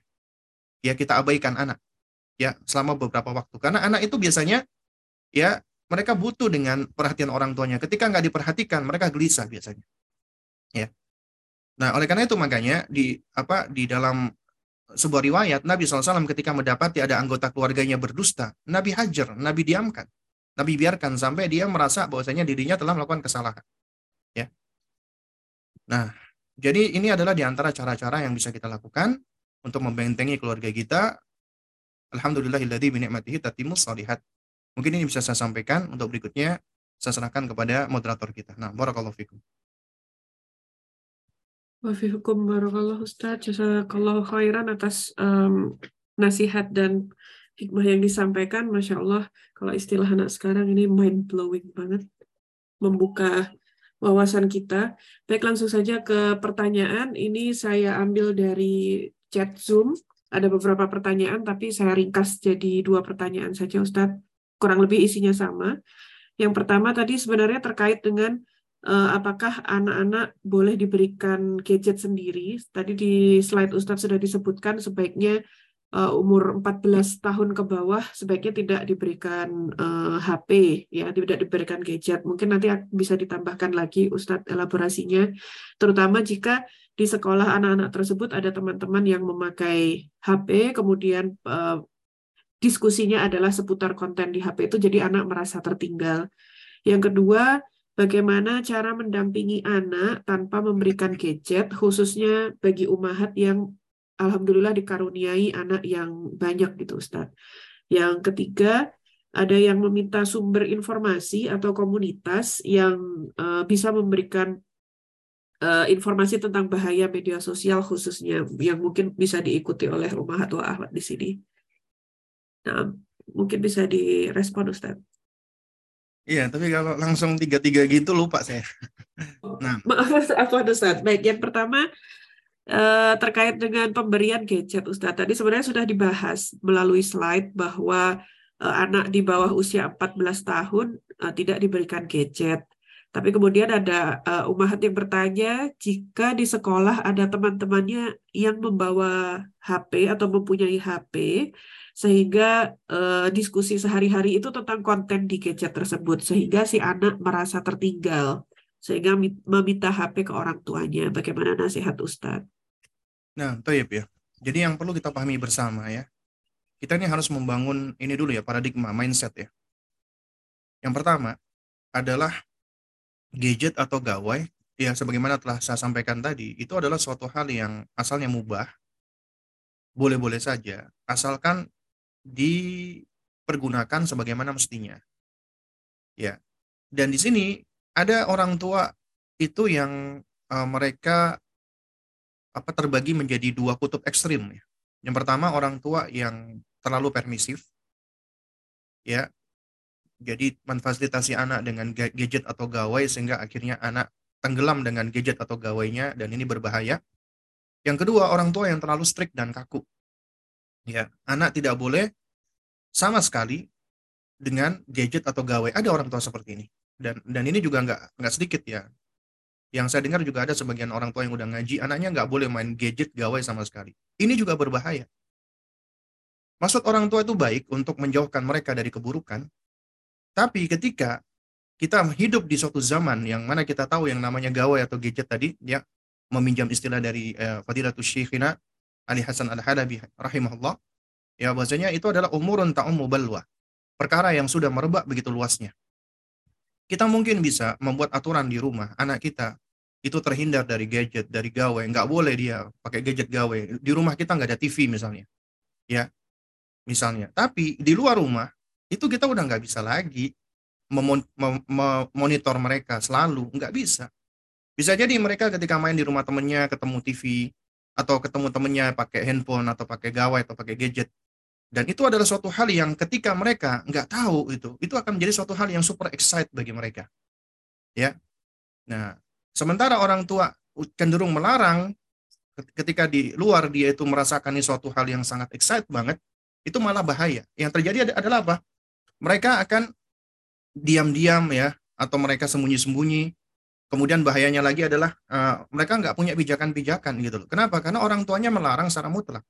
Yang bijak adalah orang tua yang memfasilitasi gawai atau gadget tapi dengan aturan. Ya. Dengan aturan. Dengan pijakan, dengan pondasi. Sehingga anak akan tahu gawai gadget itu fungsinya untuk apa dan kita udah jelaskan bahaya-bahayanya. Ya. Nah, ini yang yang benar seperti ini. Nah, kemudian apabila misalnya di sekolah ada teman-temannya bawa handphone misalnya, ya ini itu adalah bagaimana kita sebagai orang tua penting untuk membangun kelekatan diri kita, orang tua dengan anak. Karena apabila kita berusaha terus untuk membangun kelekatan anak kita, ya apa maksudnya kelekatan diri kita dengan anak kita, maka yang namanya gawe atau gadget itu adalah bukan suatu hal yang yang apa ya, yang yang bisa menjadi apa penghalang ya asalkan kita terus berusaha untuk membangun kelekatan. Kenapa? Karena gawai atau gadget itu bisa menjadi penghalang ya untuk umumnya orang tua bisa menjadi penghalang attachment atau bonding. Ya. Dengan adanya gawai atau gadget. Nah, tapi kalau misalnya kita udah berikan pijakan-pijakan, kita udah mendidik mereka ya tentang gawai atau gadget, misalnya kamu nak boleh pakai handphone ya, tapi ya kamu pinjam, pinjam ke Abi, pinjam ke Umi, ya. Jadi artinya ya Umi sama sama Abi mengizinkan kamu untuk mempergunakan, tapi kamu gunakan harus jelas untuk apa, ya. Intinya kita harus menunjukkan kita itu apa ya namanya uh, apa peduli dengan mereka. Ketika mereka pun main game, bukan artinya kita larang secara mutlak, itu juga nggak bijak ya. Kenapa? Karena ketika kita larang secara mutlak, pada saat mereka ketemu temannya, ya kemudian mereka main-main game, ya kemudian mereka mencoba excite, itu akan sulit bagi bagi kita. Jadi mereka akan cenderung untuk apa? Untuk untuk kayak apa namanya memberontak gitu loh. Kenapa? Karena kita cenderung terlalu mengekang mereka dan umumnya manusia ketika dikekang mereka itu akan berusaha untuk untuk melepaskan dirinya. Jadi ya kita jangan gunakan cara seakan-akan mengekang, tapi apa? Kita uh, mengatur mereka tapi dengan dengan perhatian dan cinta kasih gitu loh. Nah, jadi boleh kita fasilitasi. Misalnya ketika dia lagi lagi ngobrol sama temennya tentang hal-hal ini, itu makanya di antara cara mendidik itu kita harus juga menjadi sahabat dengan mereka. Ketika dia curhat ya, Umi, Abi, itu temanku main gini-gini. Kita dengerin dulu, terus kemudian kita coba cari tahu kalau kita belum tahu. Terus kemudian baru kita jelaskan. Dan yang lebih baik lagi adalah jamaah sekalian Allah Subhanahu wa taala. Ya, ya adalah hal-hal yang ada di gawai atau di gadget itu sebenarnya kebanyakan distraktif. Ya, sebenarnya adalah distraktif. Kenapa? Karena yang kebanyakan dibicarakan itu paling seputar game. Atau bahkan mungkin hal-hal yang bersifat di media sosial. Atau anak-anak perempuan mungkin bicarakan tentang drakor atau yang semisalnya. Itu suatu hal yang distraktif dan kebanyakan tidak tidak positif. Karena itu, kaidahnya adalah ya kita harus bisa atau dan kita harus berusaha untuk mendidik anak-anak kita ya agar mereka itu tersibukkan dengan hal-hal yang positif ya. Karena kaidahnya adalah ya an-nafsu jiwa atau diri kita ya. In lam ya ha uh, bin naf'i apabila tidak disibukkan dengan hal-hal yang bermanfaat maka jiwa ini akan sibuk dengan hal-hal yang tidak bermanfaat atau yang bermadarat.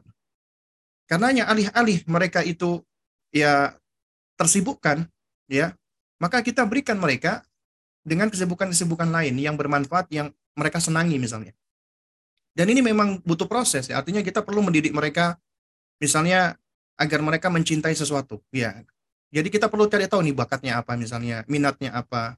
Kemudian kita fokuskan dia. Misalnya nih anak ini punya kelebihan dalam hal misalnya uh, apa ketangkasan fisik Ya, lalu boleh kita arahkan misalnya dia ketangkasan fisiknya misalnya dalam bela diri atau dalam basket atau yang semisalnya. Dia kita arahkan dia ke sana, ya. Agar dia bisa mengeluarkan minat dan bakatnya. Adapun nanti tentang ada berita atau informasi tentang gawe atau gadget tentang game, dia nggak dia nggak akan begitu interest gitu loh.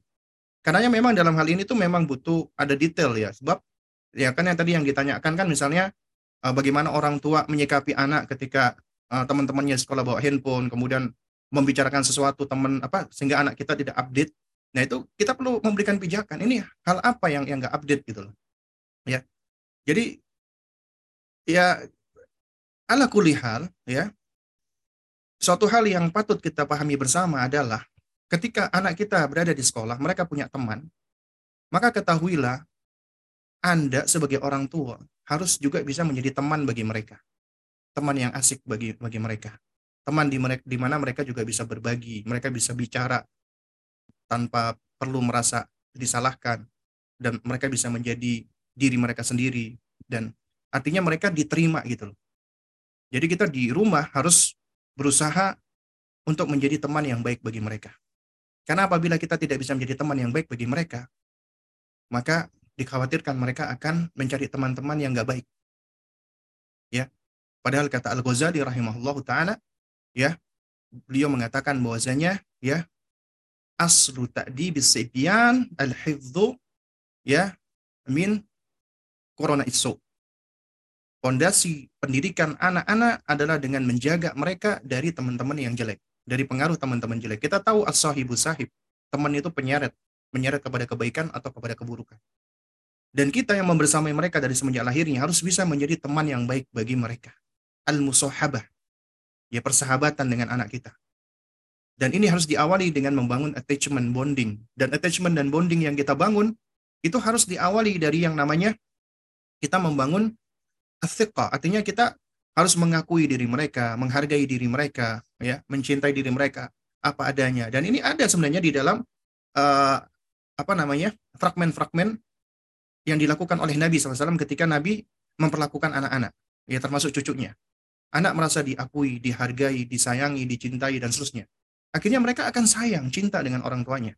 Tapi kalau kita bersikap kaku, bersikap dingin, kita bersikap kurang baik, kita bersikap gak asik dengan mereka, maka mereka akan cenderung mencari ya orang-orang yang yang yang mereka merasa akan bisa nyaman gitu Mereka bisa secure.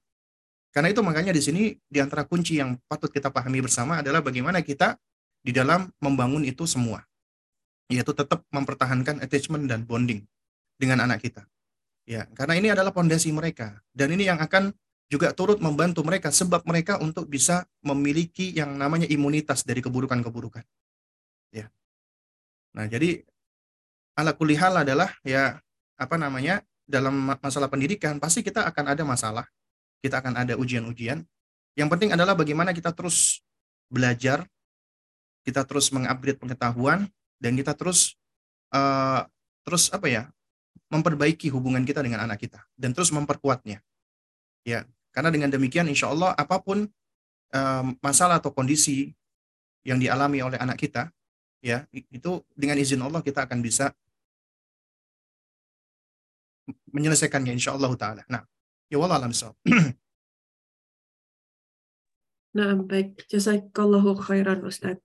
Uh, pertanyaan selanjutnya, Ustadz terkait tadi yang sudah disinggung tentang digital literasi, ada pertanyaan.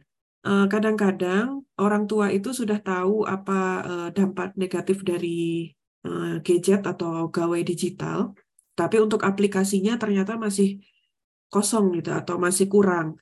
Apakah ada masukan sumber informasi berupa buku atau website atau komunitas bagi umat wa ahwat di sini tentang bahaya media sosial atau gadget digital secara umum, Ustaz.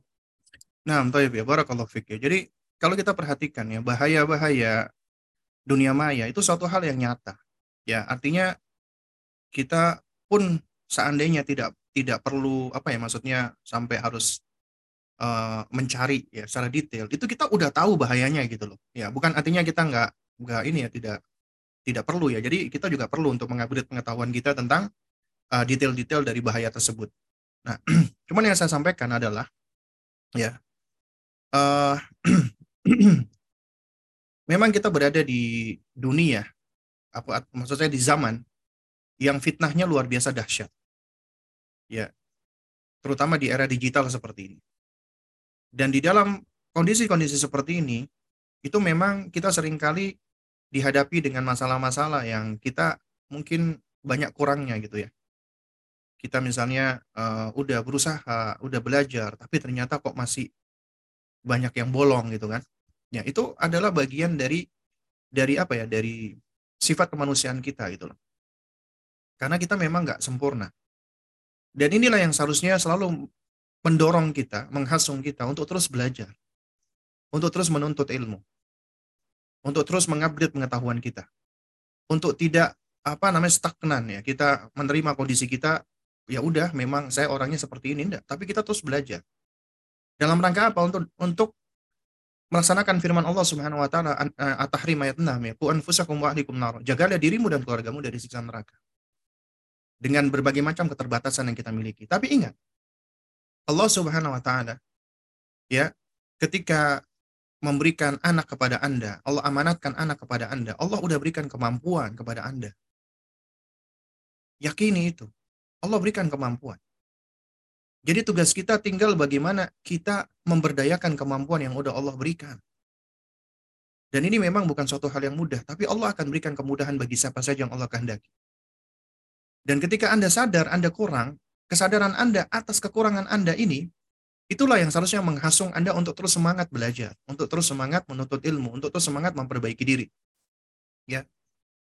Nah, juga di antara hal yang penting ya, ini juga suatu hal yang baik ketika ditanya, apakah ada komunitas-komunitas ya? Jadi ini bagian dari kita mencari teman-teman yang baik, mencari teman-teman yang soleh atau solihah. Ya, agar kita bisa sama-sama saling menguatkan diri, saling menasehati, ya, saling tolong menolong atau ta'awun dan seterusnya. Dan alhamdulillah banyak sebenarnya komunitas-komunitas seperti ini ya. Cuman kalau ditanya apa ada komunitas khusus ya, itu wallah alam ya. Tapi secara umum komunitas-komunitas tentang Islamic parenting ya ataupun pengasuhan anak, pendidikan anak atau keluarga muslim, ya alhamdulillah banyak ya. Nah, jadi kita boleh kita ikutin ada komunitas-komunitas tersebut, tapi pastikan pertama komunitas itu adalah komunitas dari wanita-wanita muslimah atau ikhwan muslim yang multazim yang uh, berusaha untuk berpegang dengan agama, beriltizam dengan Al-Quran dan Sunnah. Kemudian yang kedua, komunitas tersebut hendaknya memiliki apa pendamping atau pengasuh atau penasehat dari para asatida atau dari para guru-guru yang kita kenal akidahnya lurus, ya manhajnya benar, akhlaknya baik, ya kemudian juga memiliki apa namanya uh, apa ya kemampuan ya untuk uh, untuk apa namanya untuk berbagi dalam hal-hal yang yang apa namanya yang dibahas ya. ya intinya kita pastikan bahwasanya komunitas itu bukan komunitas liar ya dalam tanda kutip ya. Yang kadang-kadang kita nggak bisa pungkiri ada orang-orang yang membuat komunitas-komunitas itu dengan tujuan-tujuan duniawi ya. Cuman ngumpulin orang untuk jualan ternyata. Ngumpulin orang untuk mencari keuntungan dunia ada. Nah saya sampaikan bukan kita suudon bukan tapi untuk berhati-hati. Kita harus selektif juga mencari teman-teman mencari komunitas ya Nah, kemudian yang ketiga ya, selain kita belajar, kita mencari komunitas, ya, juga kita perlu untuk banyak berdoa kepada Allah. Itu yang paling penting gitu. Kita banyak beristianah meminta tolong kepada Allah. Karena kita hamba yang lemah. Dan uh, apabila Allah tidak menguatkan kita, maka kita ya otomatis akan menjadi makhluk yang nggak bisa ngapa-ngapain gitu. La haula wala quwata illa billah. Karena tidak ada daya, tidak ada apa, apa kekuatan kecuali dengan pertolongan Allah Subhanahu wa taala. Ya, jadi banyak meminta tolong kepada Allah, banyak berdoa, banyak bertakarub kepada Allah. Ya, banyak curhat kepada Allah. Ya. Allah tahu semua masalah kita secara detail. Tapi Allah senang, Allah sayang dengan hamba-hambanya yang mau tetap bermunajat minta tolong, menjelaskan masalah-masalahnya dan minta tolong apa kepada Allah. Padahal Allah tahu. Ya. Nah, cuman Allah senang dengan hamba-hamba yang seperti ini. Karena itu, ya Allah Subhanahu wa taala mengatakan ya, ud'uni astajib lakum, minta kepada aku. Aku akan penuhi. Karena itu yakini hal itu. Ya, dan tugas kita cuma berusaha, selebihnya kita serahkan kepada Allah Subhanahu wa taala. Ya ala kulihal, jangan menuntut kesempurnaan. Jangan terlalu berekspektasi kita akan menjadi orang tua yang apa maksudnya yang uh, yang super dan sebagainya. Jangan. Yang paling penting dari itu semua adalah kita berusaha untuk menjadi orang tua yang terbaik untuk anak kita. Karena Allah sudah berikan kemampuan itu.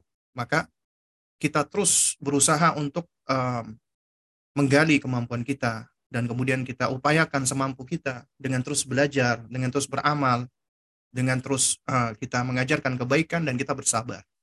Dan kita mencari teman-teman yang baik, teman-teman yang sefrekuensi, teman-teman yang saling menopang dan menguatkan. Ya, dan kita banyak berdoa kepada Allah, insya Allah Allah Subhanahu Wa Taala berikan kemudahan untuk kita. Nah, wallah alam Nah, baik. Satu lagi pertanyaan dari chat Zoom, Ustaz. Ada pertanyaan yang menurut saya menarik. Kalau uh, jika anak uh, ada anak yang sudah terlanjur kecanduan gadget gitu, Ustaz, uh, bagaimana solusi atau terapi yang bisa diberikan oleh orang tua? Nah, baik. Wah, jazakillah khair ya. Jadi kalau anak-anak sudah kecanduan atau adiktif ya dengan gadget, yang pertama adalah kita harus melakukan pendekatan dengan kesabaran. Sebagaimana kita bersabar memfasilitasi anak bertahun-tahun hingga anak akhirnya kecanduan gadget, maka kita harus juga bersabar untuk mendampingi anak agar mereka bisa melepaskan diri dari gadget. Karena sering kali sebab kegagalan kita sebagai orang tua, kita baru sadar nih, oh, ternyata gadget bahaya ya. Padahal kita udah memfasilitasi mereka selama tujuh tahun. Anak tujuh tahun itu udah udah sehari-harinya itu main game terus tiba-tiba pulang ke rumah kamu nggak boleh lagi main game. Kamu nggak boleh nggak boleh lagi main gadget. Apa yang terjadi? Berbahaya ya. Anak bisa menjadi bukan bukan cuma tantrum ya. Dia akan akan menjadi cemas menjadi gelisah menjadi marah menjadi ini. Dia dia bahkan akan mengatakan aku benci sama abi aku benci sama umi ya. Kenapa? Karena tiba-tiba kita langsung mengambil sesuatu yang dia udah terikat dengannya. Kita langsung cut begitu saja Ya ibaratnya seperti orang yang sedang ketagihan, sakau misalnya, atau orang yang mengalami apa namanya toksikasi dari homer, ya kalau langsung dilepas begitu aja itu bahaya, ya bahaya. Karenanya apa yang kita lakukan? Yang kita lakukan kita harus bersabar. Pelan-pelan kita lepaskan dia dari gadget tersebut. Ya. Nah, kemudian yang kedua adalah apa? Adalah kita melakukan upaya ya di mana sebelumnya ya, sebelumnya kita udah sadar kita salah. Berarti apa yang kita lakukan kalau kita sadar kita salah? Kita baru atau dhimma, kita melepaskan tanggungan di sisi Allah. Kita banyak bertaubat kepada Allah, banyak beristighfar. Karena kesalahan kita juga itu anak kita menjadi adiktif terhadap gadget. Kita harus minta minta apa minta maaf kepada Allah. Kemudian kita melakukan perubahan pelan-pelan. Kita tahu kita telah melakukan kesalahan kepada anak kita. Selain kita minta maaf kepada anak kita, maka kita wujudkan permohonan maaf kepada anak kita dengan suatu hal yang real. Dengan cara apa? Dengan cara kita mengalihkan mereka pelan-pelan. Pertama kita mengurangi ya gadget mereka. Tadinya mereka main 7 jam 8 jam, kita kurangi pelan-pelan. Mengurangi pelan-pelan dengan cara kita apa? Mengajak mereka beraktivitas bersama. Berarti mau nggak mau kita harus meluangkan waktu. Ya. Kalau kita misalnya membiarkan mereka akhirnya mereka jatuh kepada keburukan dan kita sadar itu nggak lepas dari kesalahan kita, maka untuk menarik mereka lagi, kita harus mau melakukan tadhiyah, yaitu pengorbanan. Kita harus mengorbankan dong, dong apa waktu kita, tenaga kita, ya. Untuk apa? Untuk bisa membersamai mereka. Karena itu kuncinya. Kalau enggak, susah, repot. Kita pengen anak kita baik, tapi kita nggak punya waktu, padahal Allah berikan kita waktu, pasti ada. Ya, kemudian pengen anak kita langsung menerima. Itulah penyakitnya kita. Kita pengen serba instan, kita pengen serba cepat. Ya oleh karena itu makanya kita harus meluangkan waktu dan kita apa namanya uh, berusaha untuk memperbaiki attachment kita dengan anak kita, bonding kita dengan anak kita, sehingga mereka merasa fun, nyaman, secure dengan orang tuanya.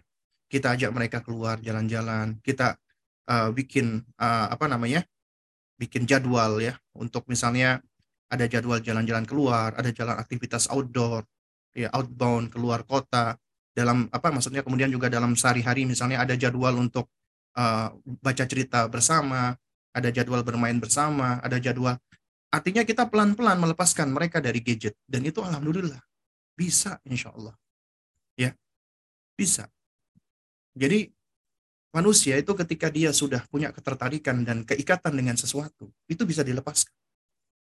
Tapi pelan-pelan. Ya. Kalau kita lihat ya dakwahnya Nabi, ya zaman itu orang-orang Quraisy jahiliyah, mereka banyak terikat hatinya, fitrahnya rusak. Terikat dengan sesembahan-sesembahan al-alihah selain Allah Subhanahu wa taala. Dan mereka menyembah sesembahan itu, itu kebanyakan mereka meyakini ya mana abuduhum illa liyuqarribuna ilallahi. Kata mereka, kami nggak menyembah sesembahan-sesembahan itu, tapi kami melakukan ini untuk mendekatkan diri kami kepada Allah dengan sedekat-dekatnya.